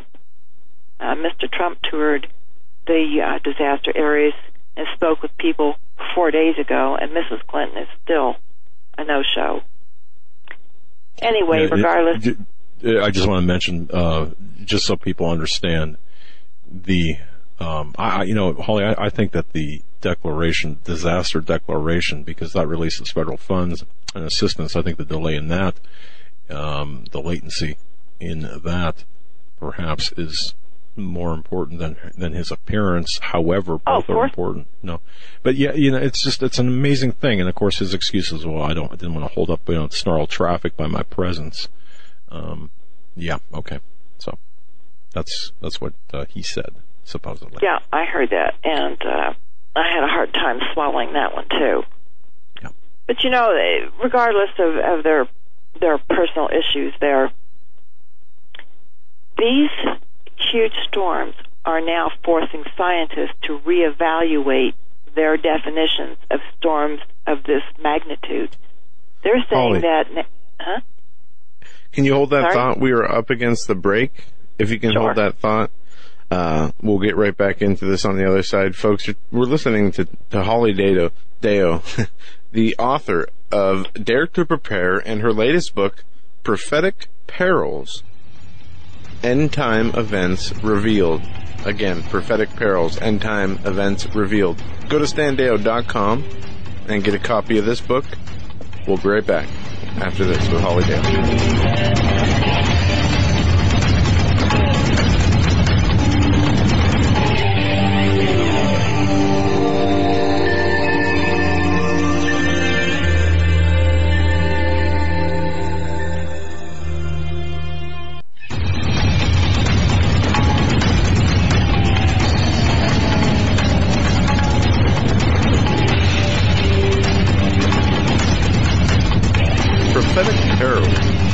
End-time events revealed with Holly Deyo, the wife of the real Indiana Jones, Mister Stan Deyo, who will be joining us after Holly's interview this hour on the Hagman and Hagman Report.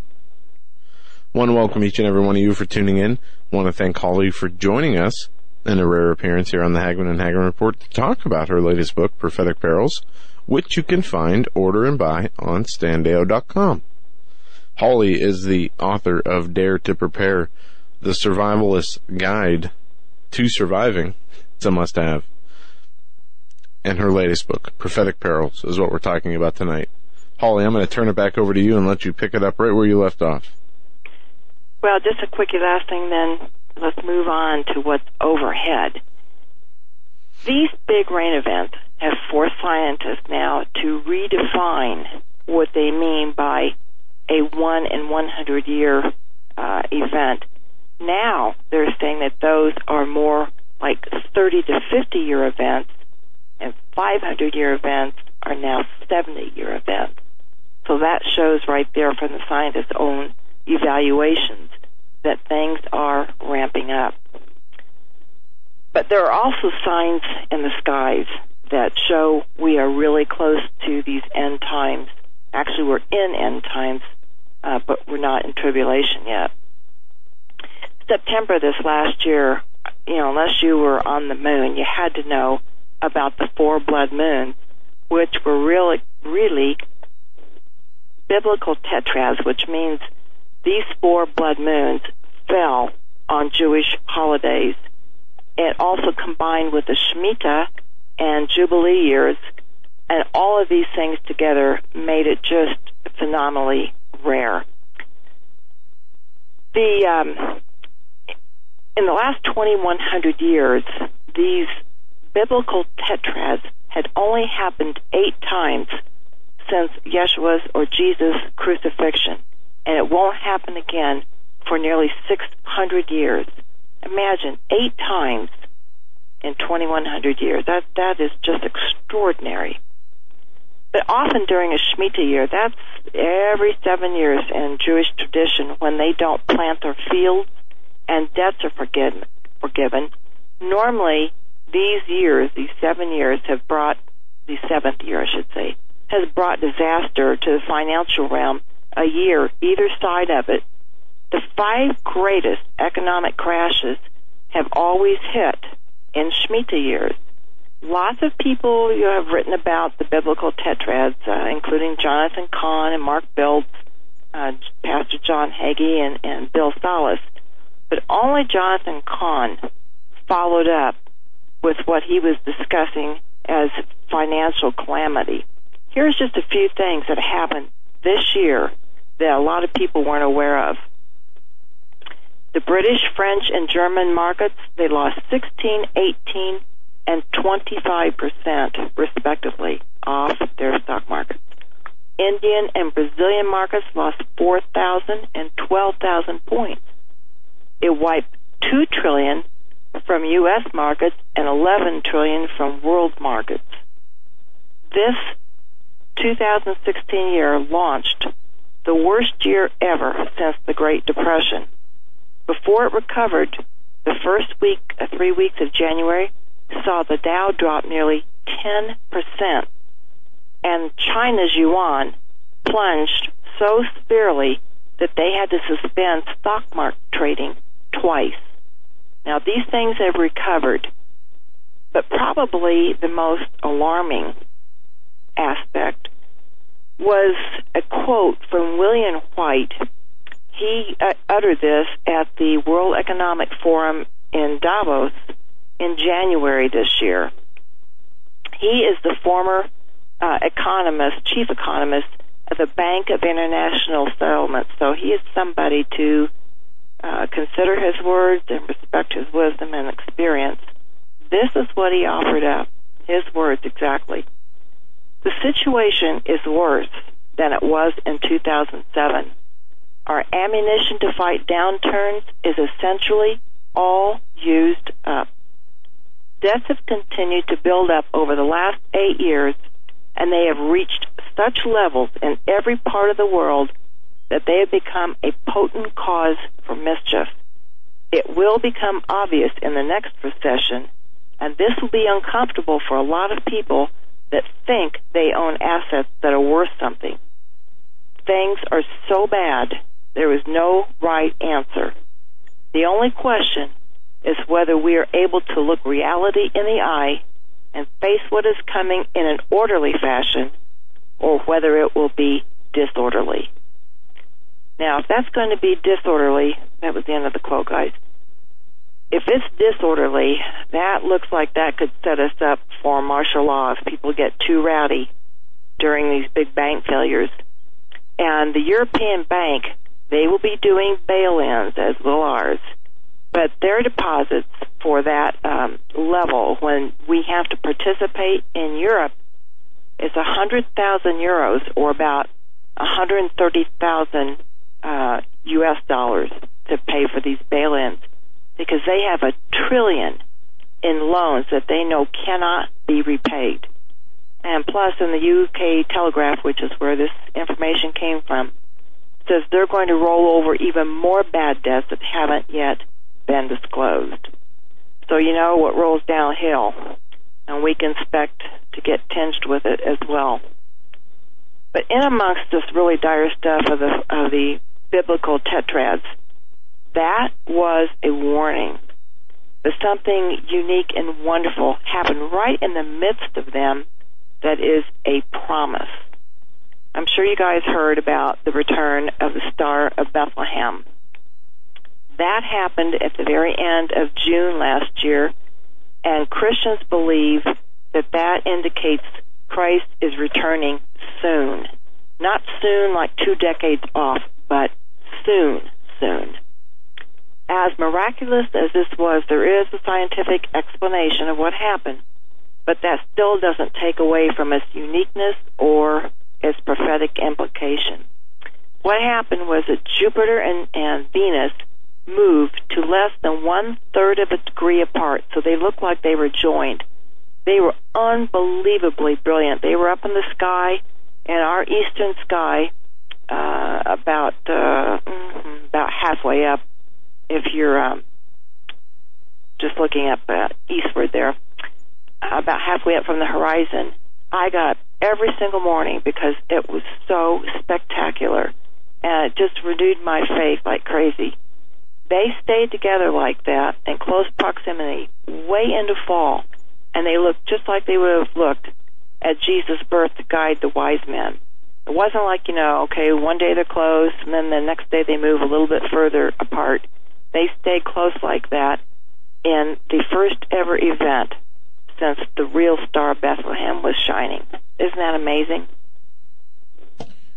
It, that is. Now, I've always believed, Holly, that that sort of kind of, that alignment also suggests the, one could extrapolate from that alignment, as you had indicated um, through your statement, that we could also put a year to the birth of Jesus Christ. I, I'm just, I guess I'm asking more than I am making a statement on that. Would you agree with that, or? Yeah, you know, I don't think it just started, you know, at ground zero there. There is discussion, and I don't have any proof one way or the other, but, you know, there's about a, you know, two to three year leeway as far as the dating there. Got it. Okay. Yeah, not that, you know, people, I mean, not that that's really extremely important, but I think that explaining it as a star of Bethlehem, as you did, and I, and I really believe that to be the case, lends legitimacy to what we're seeing currently. I don't even know if that makes sense, but I, I yeah, it's an amazing. It, to me, that's just an amazing alignment. And uh, see, folks, that's a testament to the, the, the thorough nature of Prophetic Perils by Holly Deyo. Go to Stan Deyo dot com. Be sure to go to Stan Deyo dot com and order your copy today, because this will open your eyes to things that you never thought of, or if you have, you haven't thought of them perhaps in a while, or, well, it'll show you the latency of the hour. Go ahead, Holly. Well, as long as we're up in the sky, we might as well talk about some of the gymnastics that the sun is doing there. It's exhibiting some of the weirdest and the wildest behavior ever. I know Stan has addressed some of this, but I'm going to pull some things together for you so you see it in totality about how very remarkable it is of late. In fact, uh, in two thousand three, Doctor Tony Phillips, he's the guy that heads up space weather dot com, he is a NASA scientist, and he wrote then in two thousand three that the sun had gone haywire. His word, haywire. And as if to prove him right, on November the fourth of that year, it shot off its largest ever flare. Largest ever, ever. It was estimated by our scientists to be an X twenty-eight, which is still eleven points over what solar instruments were calibrated to measure. Again, you know, like the Richter scale and McCallick and the uh, uh, Fujita scale for tornadoes, the sun also has a measuring scale. It's registered by uh, three letters, A, B, C, uh, M. Sorry, M is first, then C, and I've got this all screwed up. It's A and B, then C, then M, and then X. A and B, they are little flares, and generally people just sort of ignore them. C's, they deserve a mention. Uh, M starts to get very interesting, and then X is where we can see real problems. Each of those five letters, they have um, uh, a stepping area there of one through nine, and each one goes up in strength. So an X is ten times more powerful than an M, and a hundred times more powerful than a, than a C. So you can see how big these grow exponentially. Right after this X twenty-eight Uh, shot off, there were three physicists down in New Zealand that used radio waves to determine that that flare was really a whopping X forty-five. An X forty-five. I never even heard of a twenty-eight, let alone a forty-five. You'll still see that X twenty-eight measurement referred to in a lot of writings. I don't know if our scientists here were embarrassed that the Kiwis figured it out first, or if, you know, our guys were advised to keep it quiet so people didn't freak out. Had that been pointing straight at us, it would have been a very, very bad day on Earth. They calculated the amount of radiation bombarding the atmosphere was equal to five thousand suns, and its energy that of fifty billion, fifty billion atomic bombs. That would have produced the mother of all E M Ps. That would have made the Carrington event look like playtime. You can actually read their paper if you want to, so you can read this information yourself and, and prove it to yourself. Uh, it's called Ionosphere Gives Size of Greatest Solar Flare. It was published in the American Geophysical Union, and you can read it for free at the Wiley Library. But we've had other near misses, and the only reason, you know, our goose wasn't cooked, backing up here to that X forty-five, the only reason our goose wasn't, you know, flambéed right then is that the sun had just moved around a little bit, so it wasn't pointing straight at us when it shot all this business off. We've had other near misses, too. Uh, one was in nineteen twenty-one that scientists estimate was ten times more powerful than that nineteen eighty-nine, or sorry, eighteen fifty-nine Carrington event. They estimate that if the Carrington event happened today, it would take four to ten years to recover. Now that one, for people that that not familiar with it, it shot off some amazing flares, and it hit North uh, America and Europe. And that was back in the day when we just had telegraphs that basically depended on the power. If it, we had been powered like we are now, we would be in deep doo for sure. But even so, it was so bright that bricklayers over there on the East Coast, they got out of bed at one o'clock in the morning and started to go lay bricks because they thought it was daytime. Then they looked at their pocket watch or whatever and thought, gee whiz, I ought to be back in bed. So they, they piled into bed. At one o'clock, the birds got up. They started chirping and looking for food. And people could actually read their newspapers from the auroras out there. It was so bright. Uh, in the telegraph offices, their papers caught on fire and sparks were flying all over from their telegraph equipment. So imagine what that would do right now.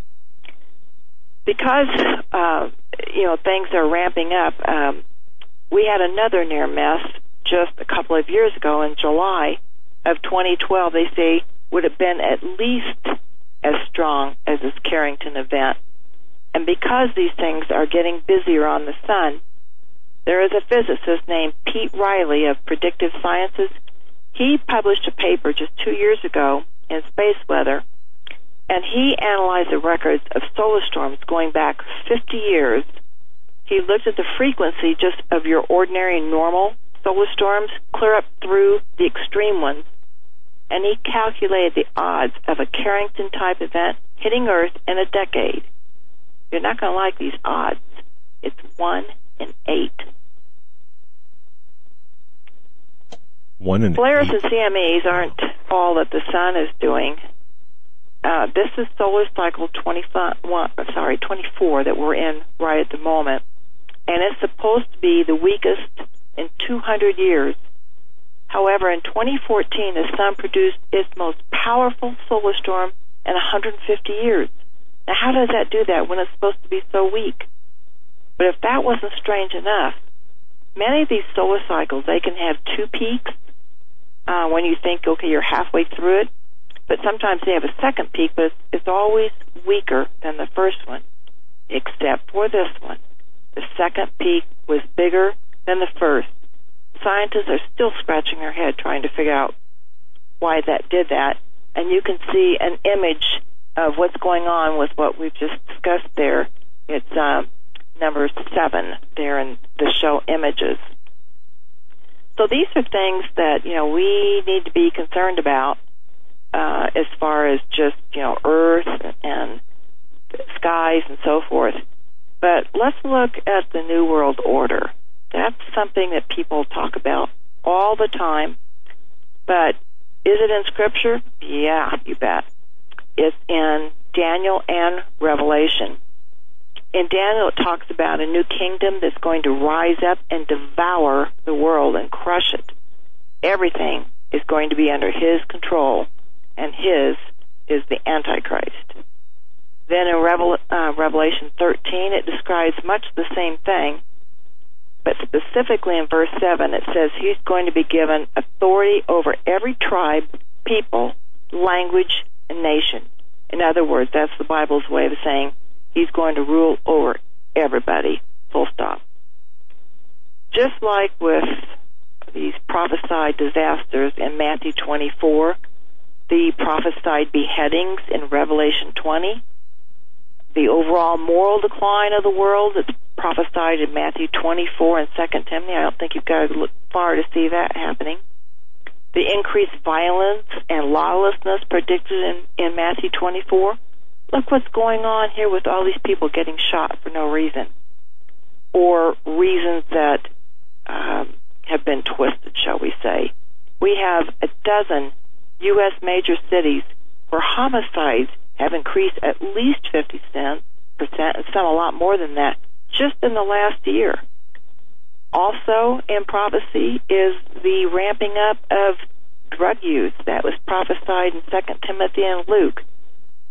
How many times have you heard on the news in the last two years how heroin and prescription drug abuse is at epidemic levels?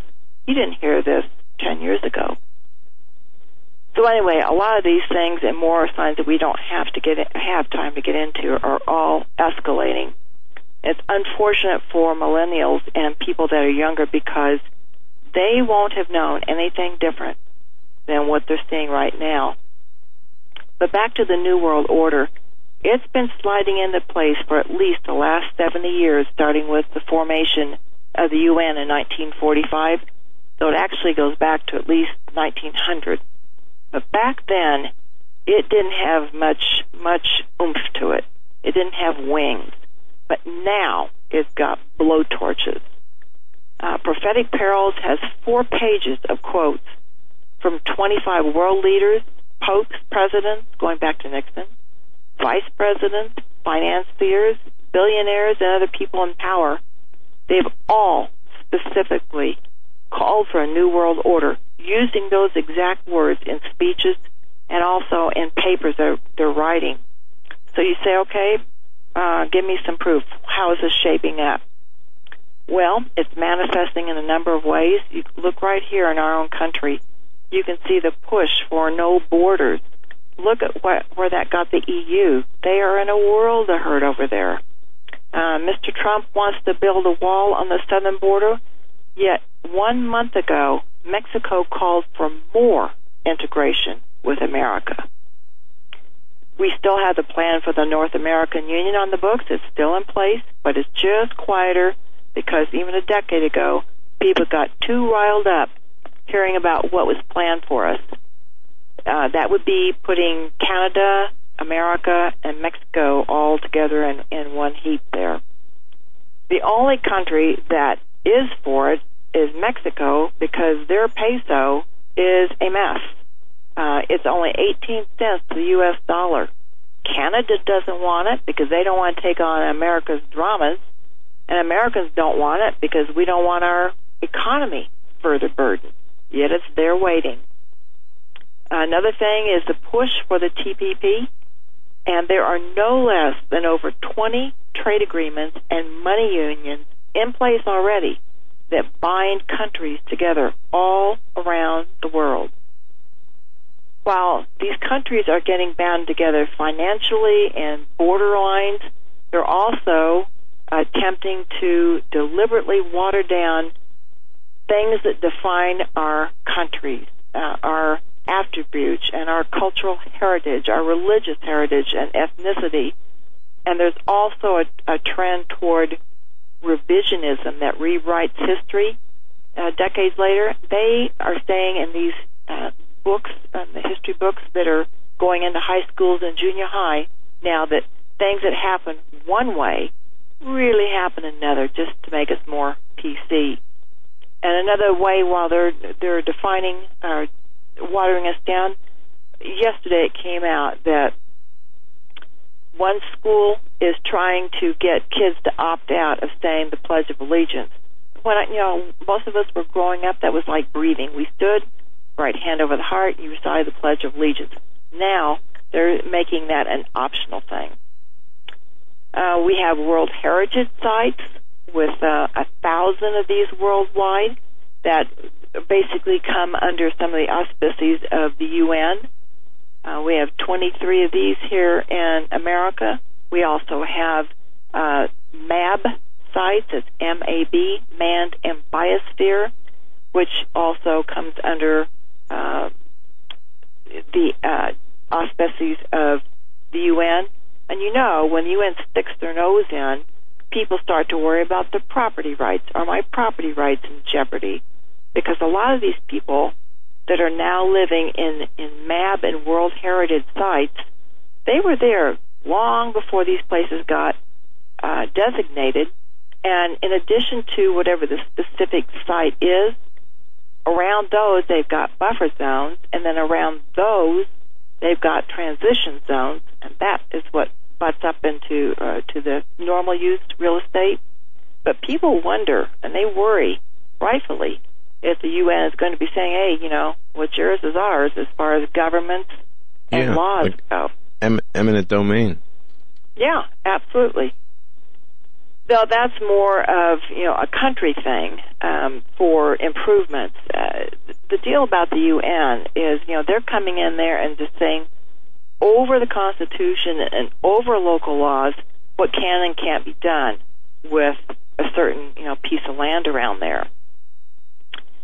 The another thing where this is coming into play is with the I C L E I cities, which stands for International Council for Local Environmental Initiatives, so it's easier just to say I C L E I. In Prophetic Perils, you'll find a map uh, that was dated in twenty twelve because they quit making them after that, that shows where nine thousand of these I C L E I cities are worldwide, and their whole their whole goal is, as stated on their site, the website, is they're on board with Agenda twenty-one. They kind of need to get up to speed. Agenda twenty-one is morphed into Agenda twenty thirty and some now even twenty fifty. But the point is, in just a year time, they have already gotten eighty-six countries on board and has got seventeen world offices. So now with these nine thousand, uh, sorry, nine thousand cities already um, clamoring to be part of Agenda twenty-one, you want to look at your own city and see uh, what they've been doing. Uh, there are over eighty phrases in there that indicate it's an I C L E I city. Um, you know, when they were using the word global warming and everybody got all, you know, funny about that, well, then it sort of morphed into climate change. Well, these guys That's got right. smarter. They are using lots of different words to mean the same thing. And their yes, whole goal is to squeeze people off of their nice properties and onto little pint-sized pieces of land so they can rewild the rest of this land and also so they can better control the population. Making the the living quarters smaller, uh, that's definitely part of the agenda while raising the rent and prices. Holly, we're at the end of the, the hour. I want to thank you so much for, for coming on. You're more than welcome to stay on with Stan if you'd like, and or come back another time.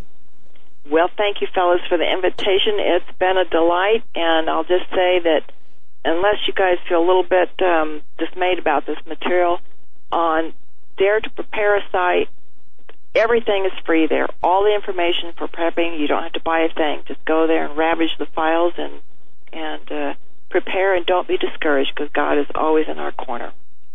Amen. God bless you, Holly. Thank you so much for your time tonight, your gracious gift of time, which is actually a double whammy because next up is Stan, Stan Deyo, Holly's husband, the man behind Stan Deyo dot com. Holly, again, thank you so much. Prophetic Perils, name of her book. Please, folks, reach out, pre-order that book. Re- actually, order it now. You will not be disappointed. Holly, God bless. Thank you so very much. Up next, Stan Deyo. Stay right where you're at. Today.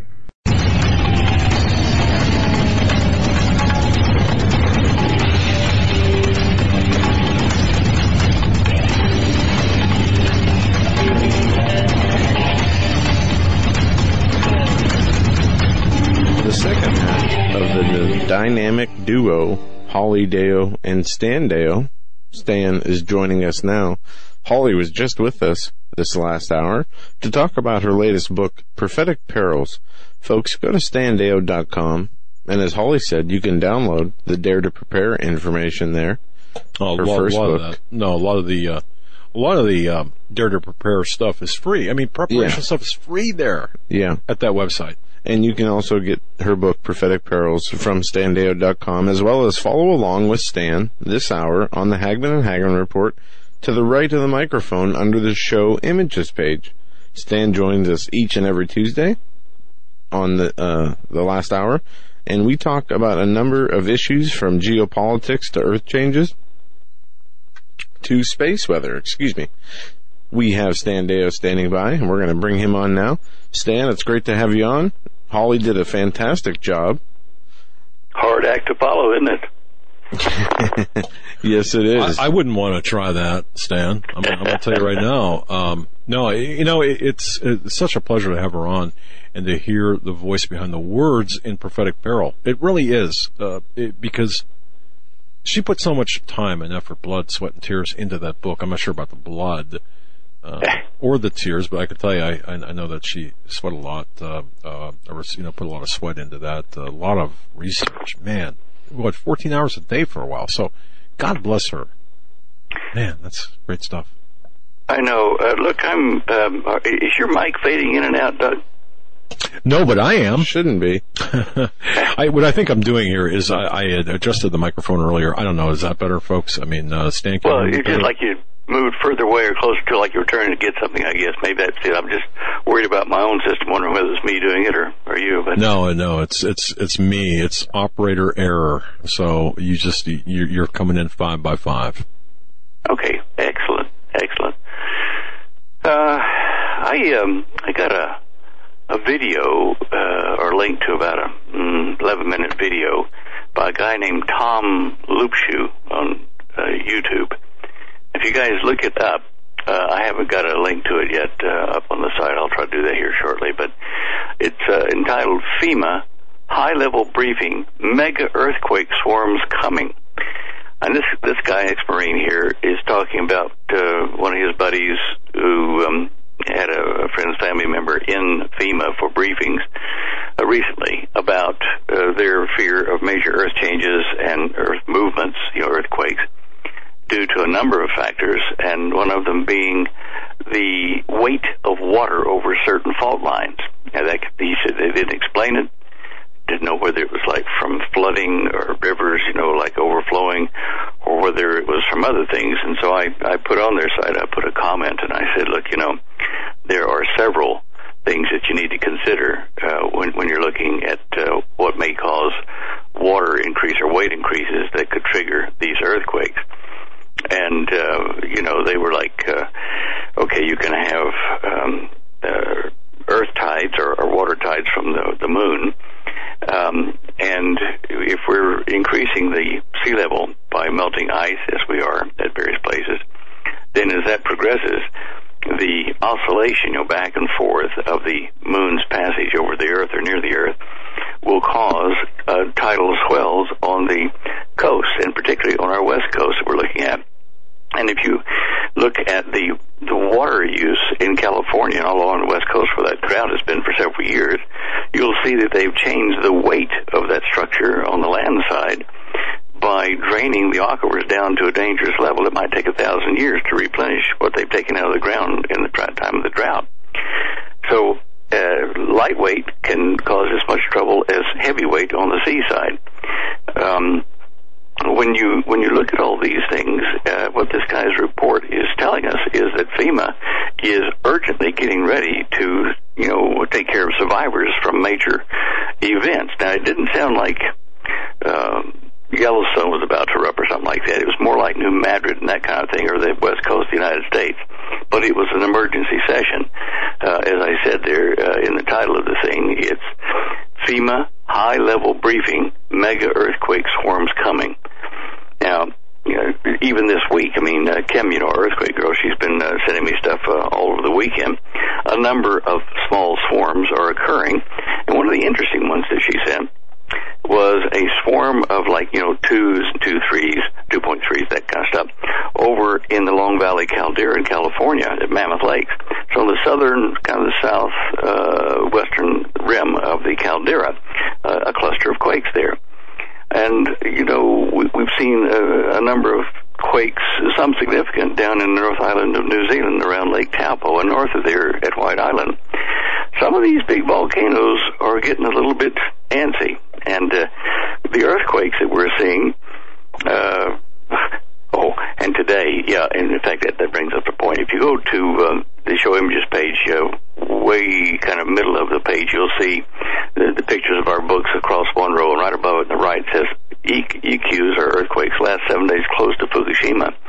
And if you click on that, this is, again, part of the things that I'm concerned about, because the the earthquakes are not huge, but, you know, like fours and, and, and uh, fives and that kind of stuff. But if you look at them, they're all clustered around Fukushima area, along that, where that big Richter nine earthquake, you know, broke the, the reactors. So when we see little little flurries there, uh, you know, in the space of seven days, that's that's kind of interesting, I think.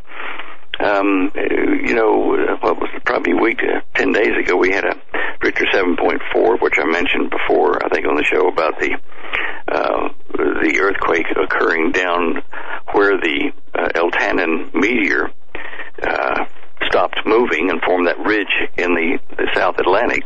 And, that, of course, that Richter seven point four and all the aftershocks were in that area, which, again, is because the surface of the Earth was stressed in that area when the asteroid hit and formed those ridges.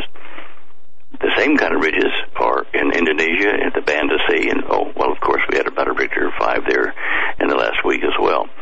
Uh, so you can see my, my concern. There are things ramping up on this guy's uh, video.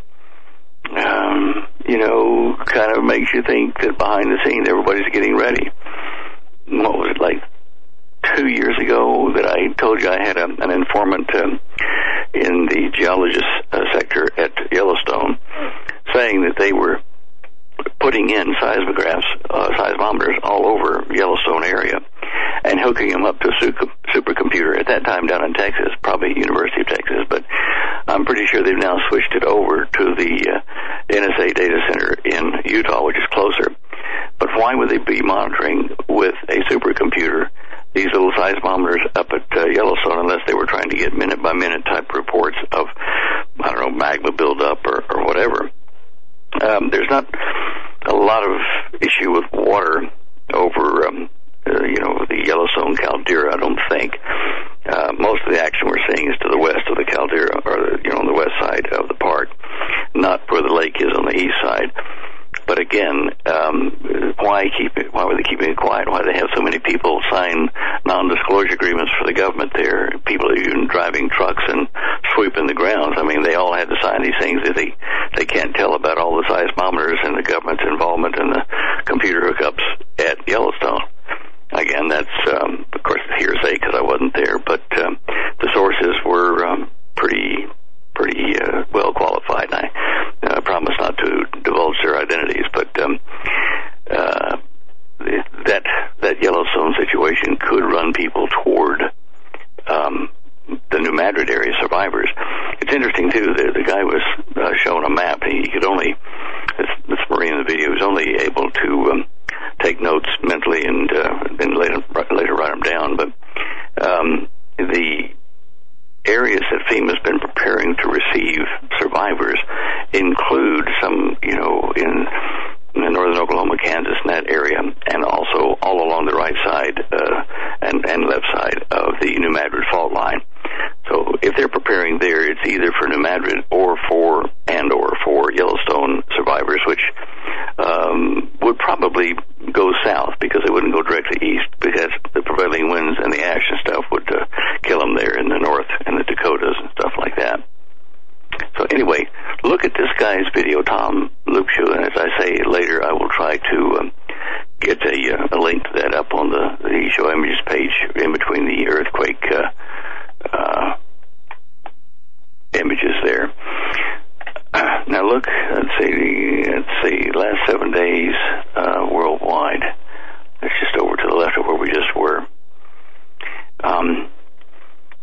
are seeing a pattern of pretty healthy quakes over on the, the southwestern part of the Arc of Fire in the Pacific, all around uh, Australia and New Zealand.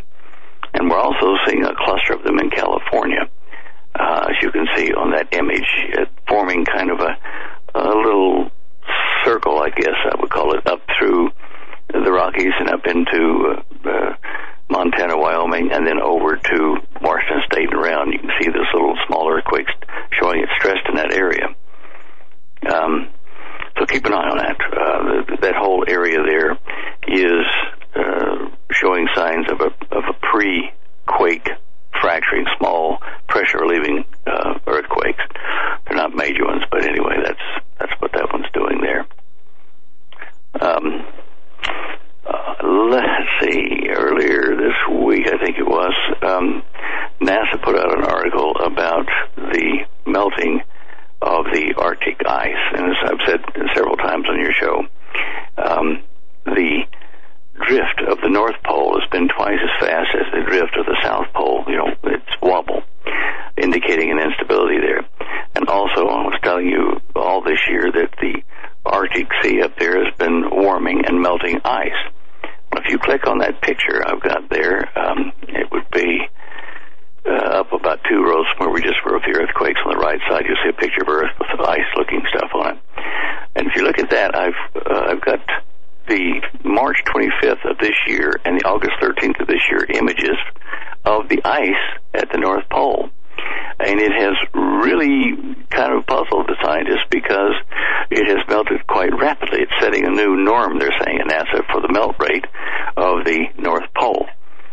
Um, and, of course, I did cover that sometime back in the, uh, probably a couple years ago, in the heating of the poles due to, you know, currents, electric currents flowing in the Earth from the equator to the poles, taking the heat uh, and pushing it up.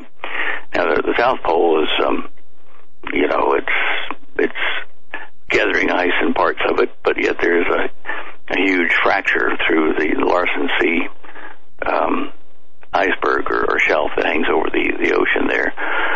Um, anyway, with the article there connected to that melting of the ice on the North Pole, the Arctic Circle, if you go to the link at the text underneath there, it will show you uh, a video. You can see it in real time, or, you know, like, in a video time of the melting of the ice from uh, uh, March to, till till now, well, almost till now, till the first part of August. Um, and you know, it is amazing to see, and it, uh, that article tells you more about it uh, that I said that you can click to with the, the text down at the bottom. If the ice does continue to melt, and let's assume something happens, they say it won't, but let's say that all the ice at the North and South Pole did melt and get into the sea, slide in, whether it's completely melted or not, but get its weight into the sea. This would increase the sea level across the planet. Um, if you click on the image right underneath that ice picture on the Earth, that blue one, it's showing North America and what our coastlines would look like if we melted a lot of ice, okay?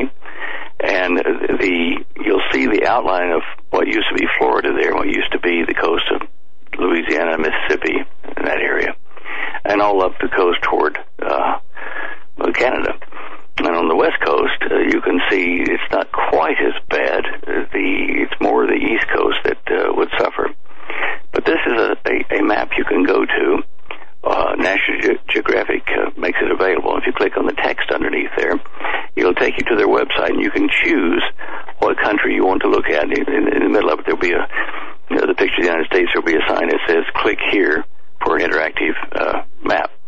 And uh, I'm not sure, you may have to be a, a member of uh, um, National Geographic to get that, but anyway, uh, it is there available, so you can see where you...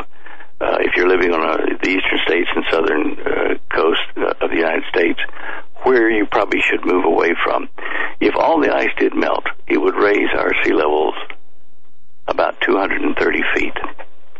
And it doesn't take a rocket scientist to figure out that that would submerge a lot of towns and, you know, housing and stuff on our coastlines.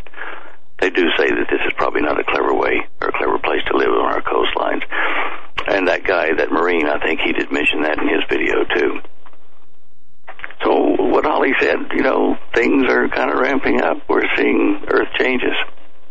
That's what she said, as we like to say. Yeah, yeah, exactly.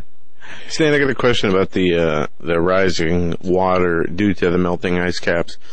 We know that each year there is a, a cooling and then a heating of the ice caps. Uh, they melt and then they refreeze. You're talking about um, if the temperatures continue to rise, um, kind of what you know the global warming forecasters or Al Gore have been saying for a long time. If it gets to a, a desperate enough level, the the sea will rise by you know six inches to a foot or two. Then that would mean you know complete disaster for those on the coastline. Correct? Um, pretty much so. I mean, it doesn't take two hundred thirty feet of uh, ocean rise to cause a great deal of uh, problems. What happens to all the people whose houses are submerged or flooded all along the coast? Their property's now worthless. Their houses are destroyed, and a lot of them won't have insurance, and they can't count on FEMA to help them. Um, you know, what's going to happen? Are we going to have roving kind of tribes of survivors looking to, to just get food and water and shelter inland? Um, yeah, it, it's a serious problem. I mean, even when we were in Australia in nineteen ninety-six, it was, ninety-six, ninety-seven, the Australian government was advising people in Australia not to buy or build homes along the coast, uh, the eastern coast of Australia, from Queensland right down to Melbourne. Um, because of the threat of increasing water levels, which they say is not really, uh, you know, if, but soon. And uh, that was in ninety-six, ninety-seven. Now we're seeing the hard data on it. And I think the whole ploy by Al Gore et al. Was to get people to start making preparations, and the smart ones to move off of the coastal areas uh, as far as water rise from uh, quote-unquote global warming, saying, you know, that, uh, okay, this is a problem that we can address. It's not something that's impossible. We'll, you know, limit the amount of car exhausts that are putting the, you know, the greenhouse gases in the atmosphere, and by legislation, all the countries will reduce their carbon uh, production into the atmosphere. And that way we can um, possibly solve this problem, you know, with everyone's cooperation. They did that instead of saying, uh, look, the sun is actually misbehaving terribly and going into a, a phase state change. We're not sure what's going to happen. It will probably get hotter, and it's already heating all the other planets in the um, inner five planets, and, the, and some of the gas giants and, and outer planets are uh, exhibiting heating, Uranus and, and um, Neptune. Uh, they wouldn't say that, you see, because that means it's a problem so big that we have no chance of solving it ourselves. We're just going to have to deal with loss. Uh, loss of life, loss of property and resources, and probably loss of the United States as a, as a country. Because when these things start happening, uh, we're going to go into chaos here with people scrambling for resources uh, to survive. Um, so, yeah, it, it's one inch to a foot, you know, no. I mean, uh, they're, they're, Joe, they're just... Uh, I can't explain in any other terms and say that it's going to be catastrophic, even that small amount. Okay. All right. I always bring good news, you know. Yeah. No, I. Uh, uh, I've seen the the Navy maps and the other uh, projections about sea level rises, and most of the population lives on the coast. I mean, if you just look at Canada, uh, the southern border of Canada to North America, I think ninety to ninety-five percent of the people live in one hundred miles of that border. And I know along the Pacific and, and the eastern uh, coasts that there are so many cities that live along those coastlines that it would affect about half the population if we saw the sea level rise uh, any significant amount. Yeah, yeah, I know. It's um, it's shocking when you look at the population density here. I mean, most of our country lives over in the eastern states, east of the uh, New Madrid. And, of course, our our food supplies and a lot of, you know, um, other resources that the eastern states people use come from the western side of the New Madrid. Should that convert to a big earthquake and break bridges and uh, block shipping and transport across from the west to the east, they're going to be short, you know, more than, uh, you know, damage damage from earthquakes and stuff, they're going to be short supplies that they need for some time, like for weeks and months. Uh, they, they've got to consider that.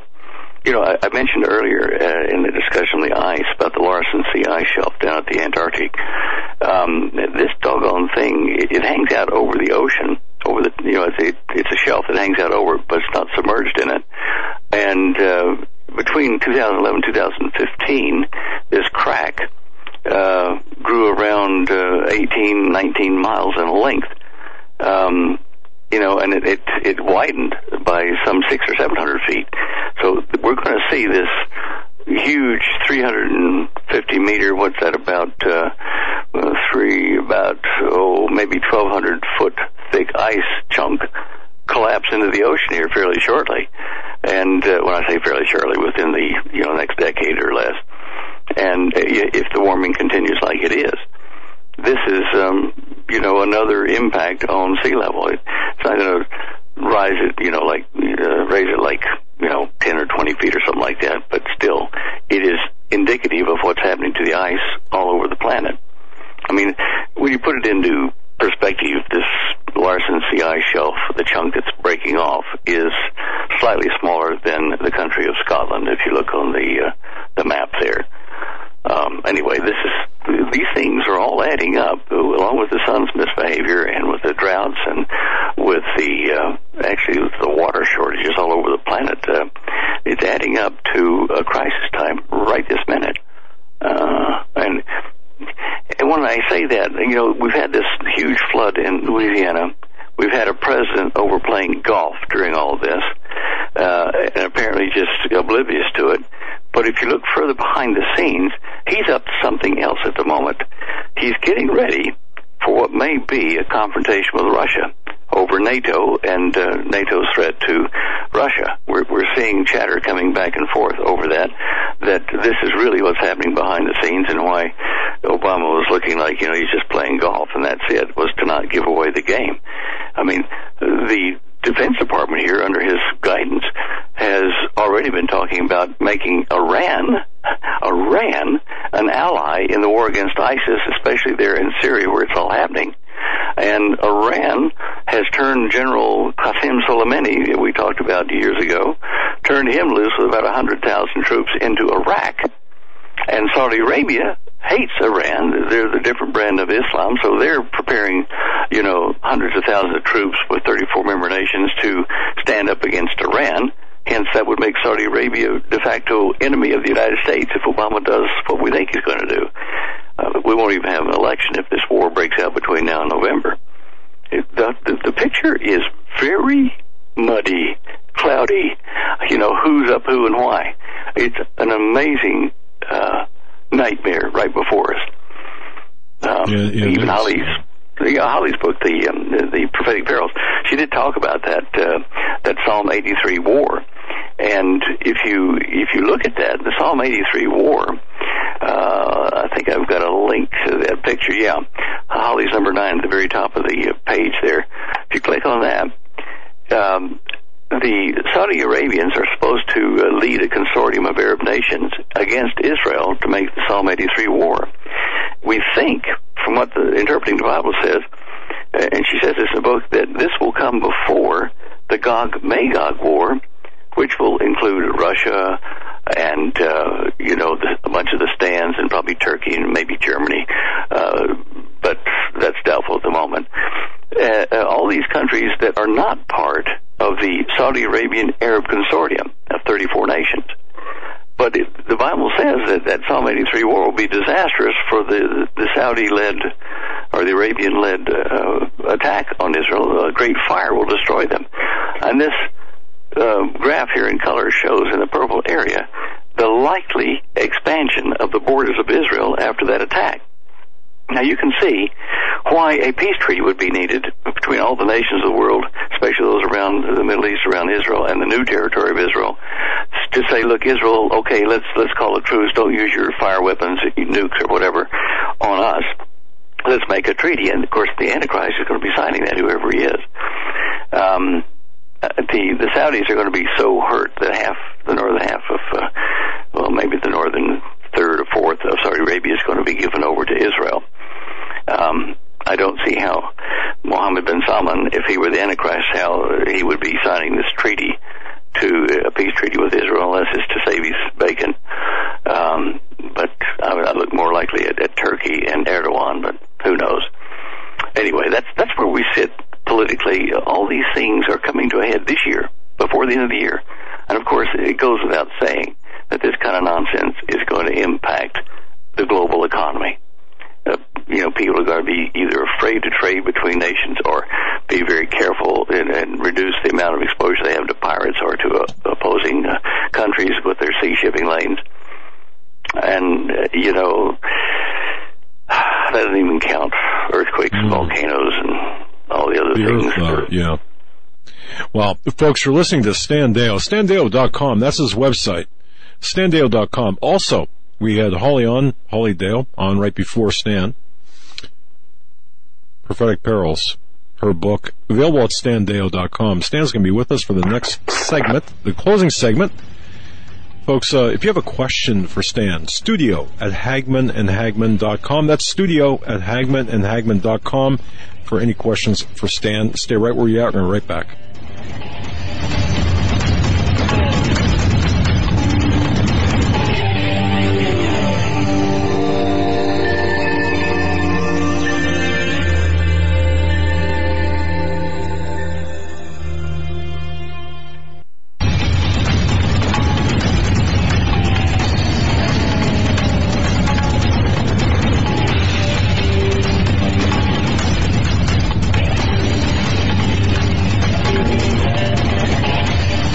Real Indiana Jones, Mister Stan Deyo from Stan Deyo dot com. Folks, if you're joining us late, not only have we are we joined by Stan Deyo, we had the pleasure of having Holly Deyo, Stan's wife, on in hour number two. I would urge each and every one of you, if you missed the interview or caught part of it or uh, listened to it, to listen again. Go back to hour number two and listen to Holly Deyo talk about her latest book, Prophetic Perils, End Time Events Revealed.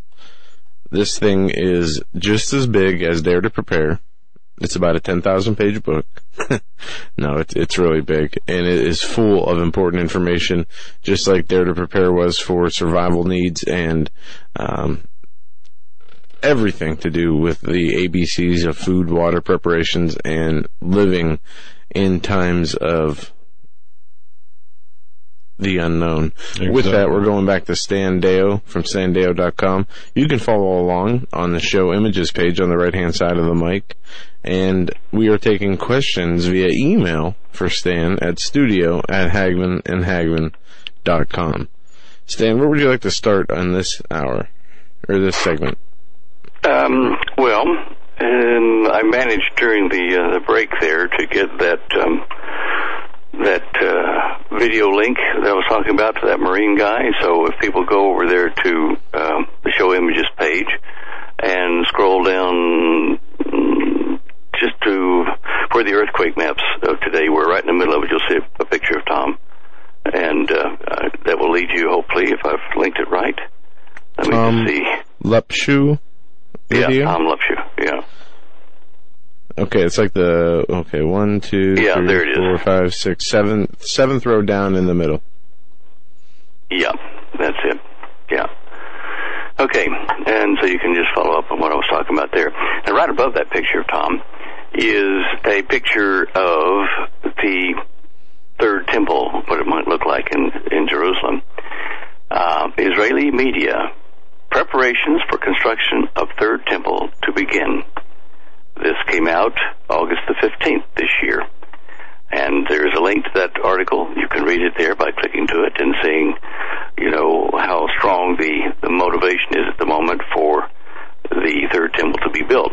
And remember what I said a few shows back about Erdogan over in, in Turkey opening up a hand of friendship to Israel. And his leading press at the time, I don't know whether they survived the, the coup attempt or not, but they were saying, we need to let the Israelis build the third temple to Solomon up on the Temple Mount. So when you have people kind of at a grassroots level in Turkey wanting to have the Temple of Solomon up on the Temple Mount, and their leader shaking hands and making friends with Israel, uh, and wanting to to get oil and gas from Israel. You know, he's got his hand, his hand for that. You can see where this may well happen, as they're saying. And the next image over, you see a picture of uh, the Prime Minister, Netanyahu, looking over his glasses. And the article there says, Israel, it's a question mark, uh, Israel planning third uh, temple on Al-Aqsa mosque site. Well, you just heard what I just said about it, and if you get to that article, you can uh, click on the International Middle East Media Center about Israeli institutions and organizations are preparing to build the so-called Third Temple in place of the Al-Aqsa Mosque.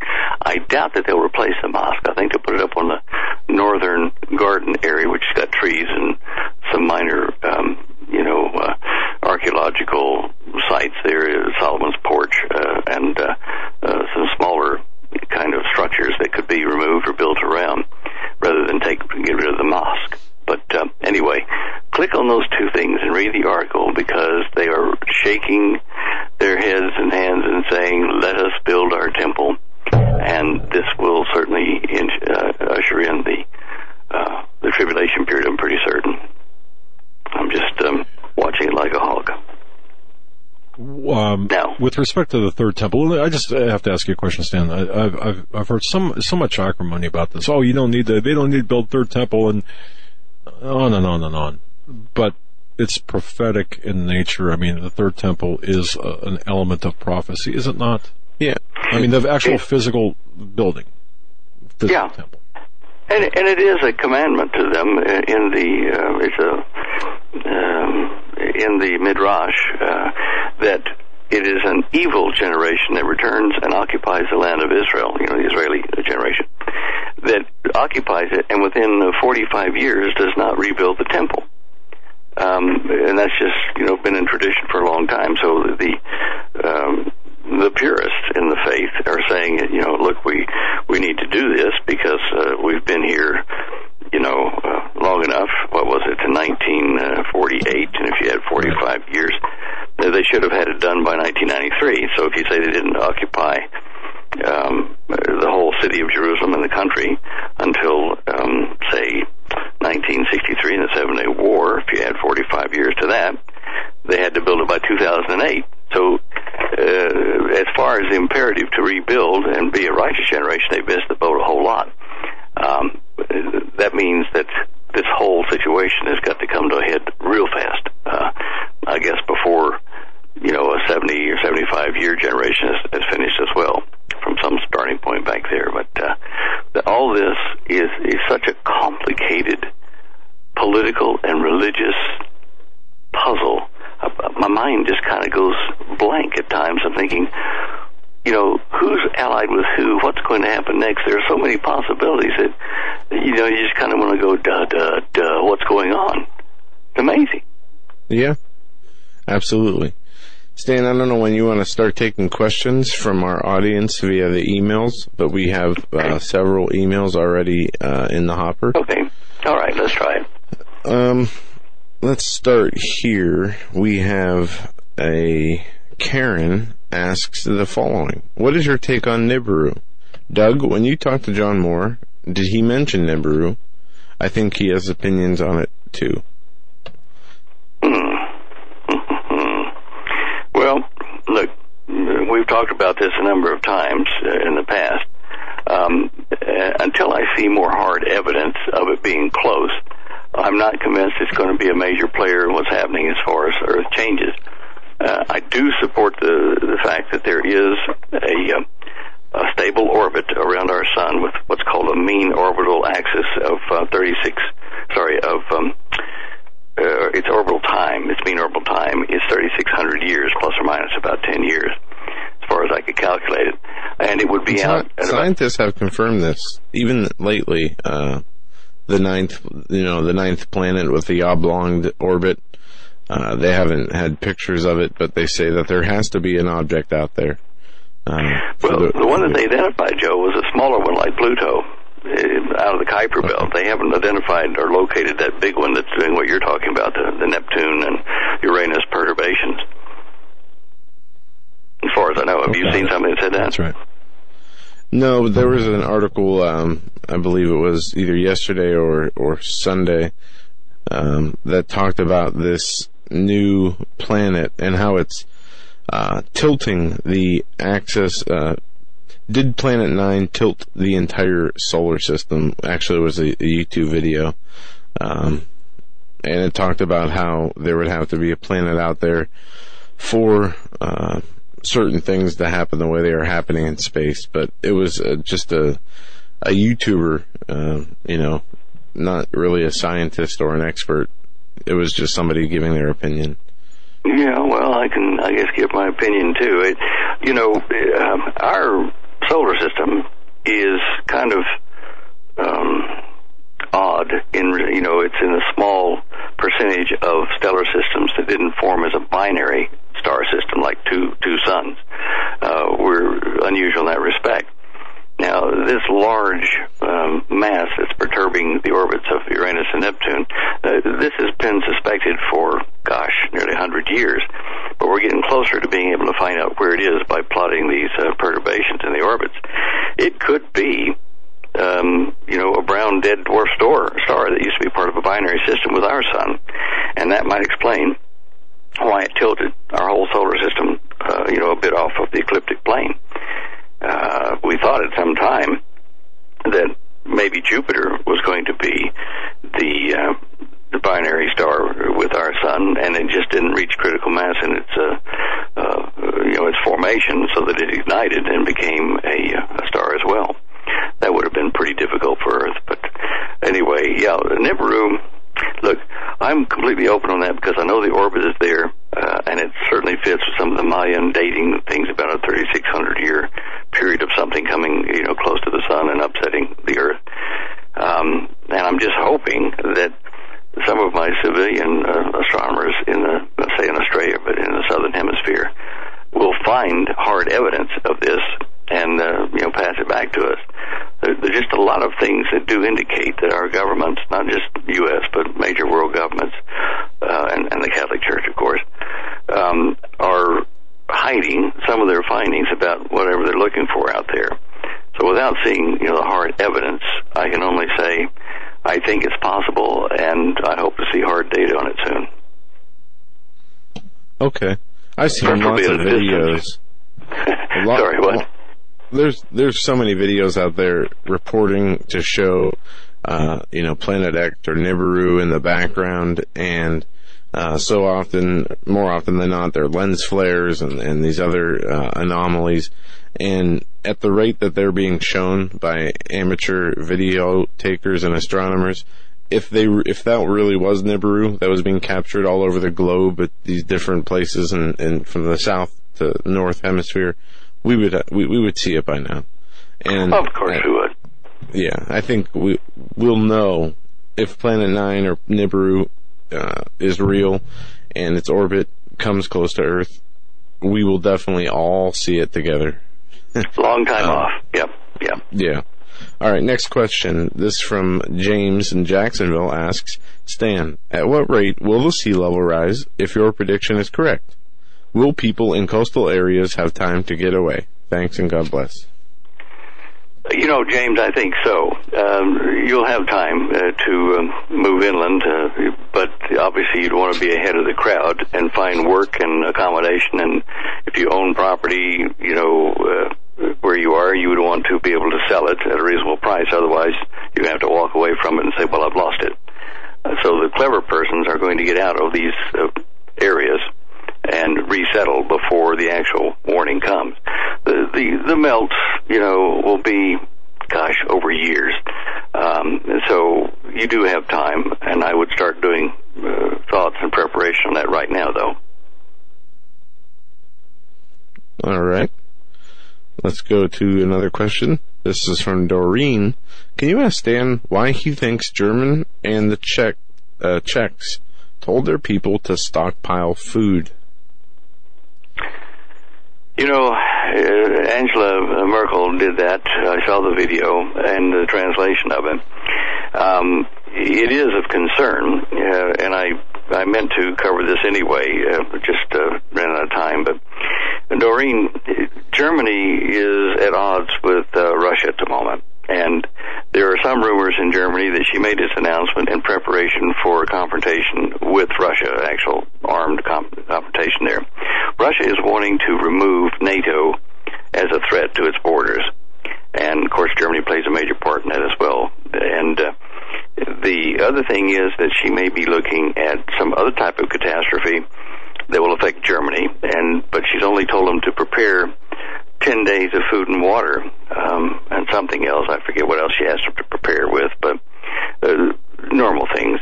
And if you were preparing for war or for, you know, a natural catastrophe, you would need more than ten days. So I don't know why she has done this, unless it is to alert her population to the fact that they need to get prepared for loss of, uh, you know, municipal services and things and food supply and water for a period of time, perhaps longer than ten days, but she says ten days, so it cushions the effect of the warning. But for a world leader, you know, for a country leader like that to come out and say that openly to the public means she is trying to help them, and it's an imminent danger. Okay. Um, moving on here. This next question is from Steve, Steve and he asked uh, you to comment on an article last week where, wherein NASA said that there is a ninety-nine percent chance of an earthquake happening in Los Angeles within the next two years. And apparently they gathered this data through monitoring um, other small earthquakes in the area, and the pressure builds up. The pressure built that has built up in the fault lines around Los Angeles. What kind of stock do you put into the predictions NASA is making? I would listen, uh, quite uh, frankly. I, I know that the as we get closer to the moment when the big ones are going to occur, that the warnings will become a little bit less subtle. But saying it might happen, you know, in the next ten years, they're concerned about that, gives people, uh, you know, a little bit of padding as to when and what they're going to do. Again, as I said to the guy, uh, to uh, James in Jacksonville, I said, you know, it's wise to prepare ahead of the rush. Um, we do know that there are at least one, two, three, at least eight, maybe nine major fault lines running kind of north-south through California. And we know the pressure's been building up, and my concern is that the drought and the drain on the water aquifers underneath California, which has caused subsidence of many, many feet, you know, sinking down already in those areas, that this is changing the weight balance on the fault line, which we know has been building up pressure. And it, it uh, even though Washington and the Juan de Fuca plates north of there quite a bit, all of that is connected through fault lines that run up uh, past Eugene in northern uh, California and up into the um, uh Uh, what's it called? The um, uh, it's a ridge that comes in from the, the ocean, the Pacific, straight into uh, California there at Eugene. Uh, yeah, the Mendocino uh, Ridge. Yeah, thank you, Holly. Um, but, um, yeah, I uh, I would pay attention. Uh, you're being given warning after warning, and I wouldn't wait ten years to do it. I would start now. All right. Uh, there you go, Steve. Uh, question from Jill. Stan, your opinion based on uh, your own observations and um, other people's opinions that you've read that you uh, think are credible about the severity of this year's winter. I keep hearing it's going to be a terrible winter. I know that it's hard to predict these things, but is there anything that you have seen that would lead you to believe that the winter will be more fierce and cold than usual? Hmm. Well, I know that uh, around here that we're already looking at uh, fall. Um, uh, yeah, and early fall. Uh, on our property, we're seeing it in the trees, and uh, the leaves are turning yellow, starting in some of the plants that are trees that shouldn't do it for another month or two. So uh, it's possible. Holly, have you heard anything about uh, the severity of winter? Has anybody officially said anything about it going to be unusual? No, but this is not in the face. No, it's just supposed to have basically a warmer yeah. winter on their extended. Yeah, now Noah's forecast, she was telling me, I thought that's what she'd seen today, was that Noah's forecast is we're going to have a, a warmer than normal winter. You know, at this point, I don't know. Uh, there are conflicting reports. Uh, and the weathermen are scratching their heads. You know, um, I know that for the last year, maybe two years, that our local weather here in Colorado has been strange, irregular, and like our whole crop of, of vegetables and, and uh, apples and uh, peaches and stuff this year are smaller. Tomatoes, they're smaller because of the weird weather. Uh, uh, it was definitely uh, atypically hot. Um, so I don't know what, you know, why they would be an extremely bad winter, but let's see if we can find out something about it in the interim. Good question, Jill. Sorry about that. No, no, uh, that's uh, quite all right. Um, let's see. Don't see any questions. There's a, there's a couple of repetitive ones here, yeah. The ones that you already addressed. There's a, uh, interestingly, about the, I got two others about the weather. Well, here's one. The, winter. The, I'm sorry. Off of Planet X, uh, just a continuation. If there is a Planet X, Stan, this listener uh, would like to know if it would be considered wormwood as the Bible uh, says. Well... Yeah, um, that's that's pretty easily answered by Scripture itself. Uh, wormwood is going to fall into the ocean and make it bitter and kill fish, isn't it? So if it were a planet, uh, believe me, there wouldn't be an ocean or, or Earth left intact. It would be just a, a pile of rubble floating around in the Earth's orbit. So it's going to be something smaller. It says like a like a, a star, you know, a, a bright thing. And that might be more like a comet or an asteroid striking the Earth, in my opinion. Uh, it's called a burning mountain, so uh, that could also be, get this, it doesn't have to come from orbit or outside the Earth. It could be a severe eruption, because the ancients used to call volcanoes burning mountains. And something like, say, Lake Taupo, which is definitely on the watch list for a massive super eruption, if that were to erupt and blow one of the volcanoes on the edge of it, like Ruapehu, off the New Zealand coast over into the ocean, that might qualify as wormwood. And certainly the metals in it um, would be uh, bitter. I mean, I've flown over Ruapehu in a small aircraft when it was boiling a, uh, uh, a sulfuric sea in the caldera there, in the, in the cavity of the top of Ruapehu. Um, we weren't certain where it was about to erupt at the time. It was busy. Bubbling lake of sulfuric acid just underneath the wings there. It was a little bit intimidating. But if that were to blow that uh, sulfuric acid stuff and any of the other minerals that are there off into the uh, Pacific there, that might well pollute the ocean, like with, you know, metal toxins and stuff that makes the water bitter and kills a lot of fish. Uh, I doubt that the Yellowstone uh, caldera would be close enough. Uh, if something like like that happened at Mammoth, for instance, I, I don't see that happening immediately, but it, that would be close enough to possibly throw something off into the water table of the Pacific. But just look at Scripture and look at all the factors that describe wormwood and write them down and then say, what could cause this? And it's not going to be uh, a large planet, because that would be such a... Um, a huge thing that there would be no no life left on the planet. It would destroy the planet entirely. All right. Very good. I mean, it, it, well, maybe I shouldn't have said very good, but wow. All right. No, no, no. Hey, okay. Um, well, okay. It, it, t- take us into any unfinished observations, Stan. Uh, you know, okay, I want to I want to address something here which has been kind of Uh, in the back burner, if at all, in both the Trump and Clinton campaigns.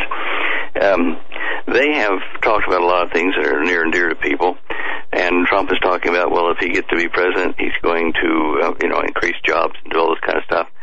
One of the ways he might do that, of course, is to continue funding and increase the funding to NASA in their reach for Mars.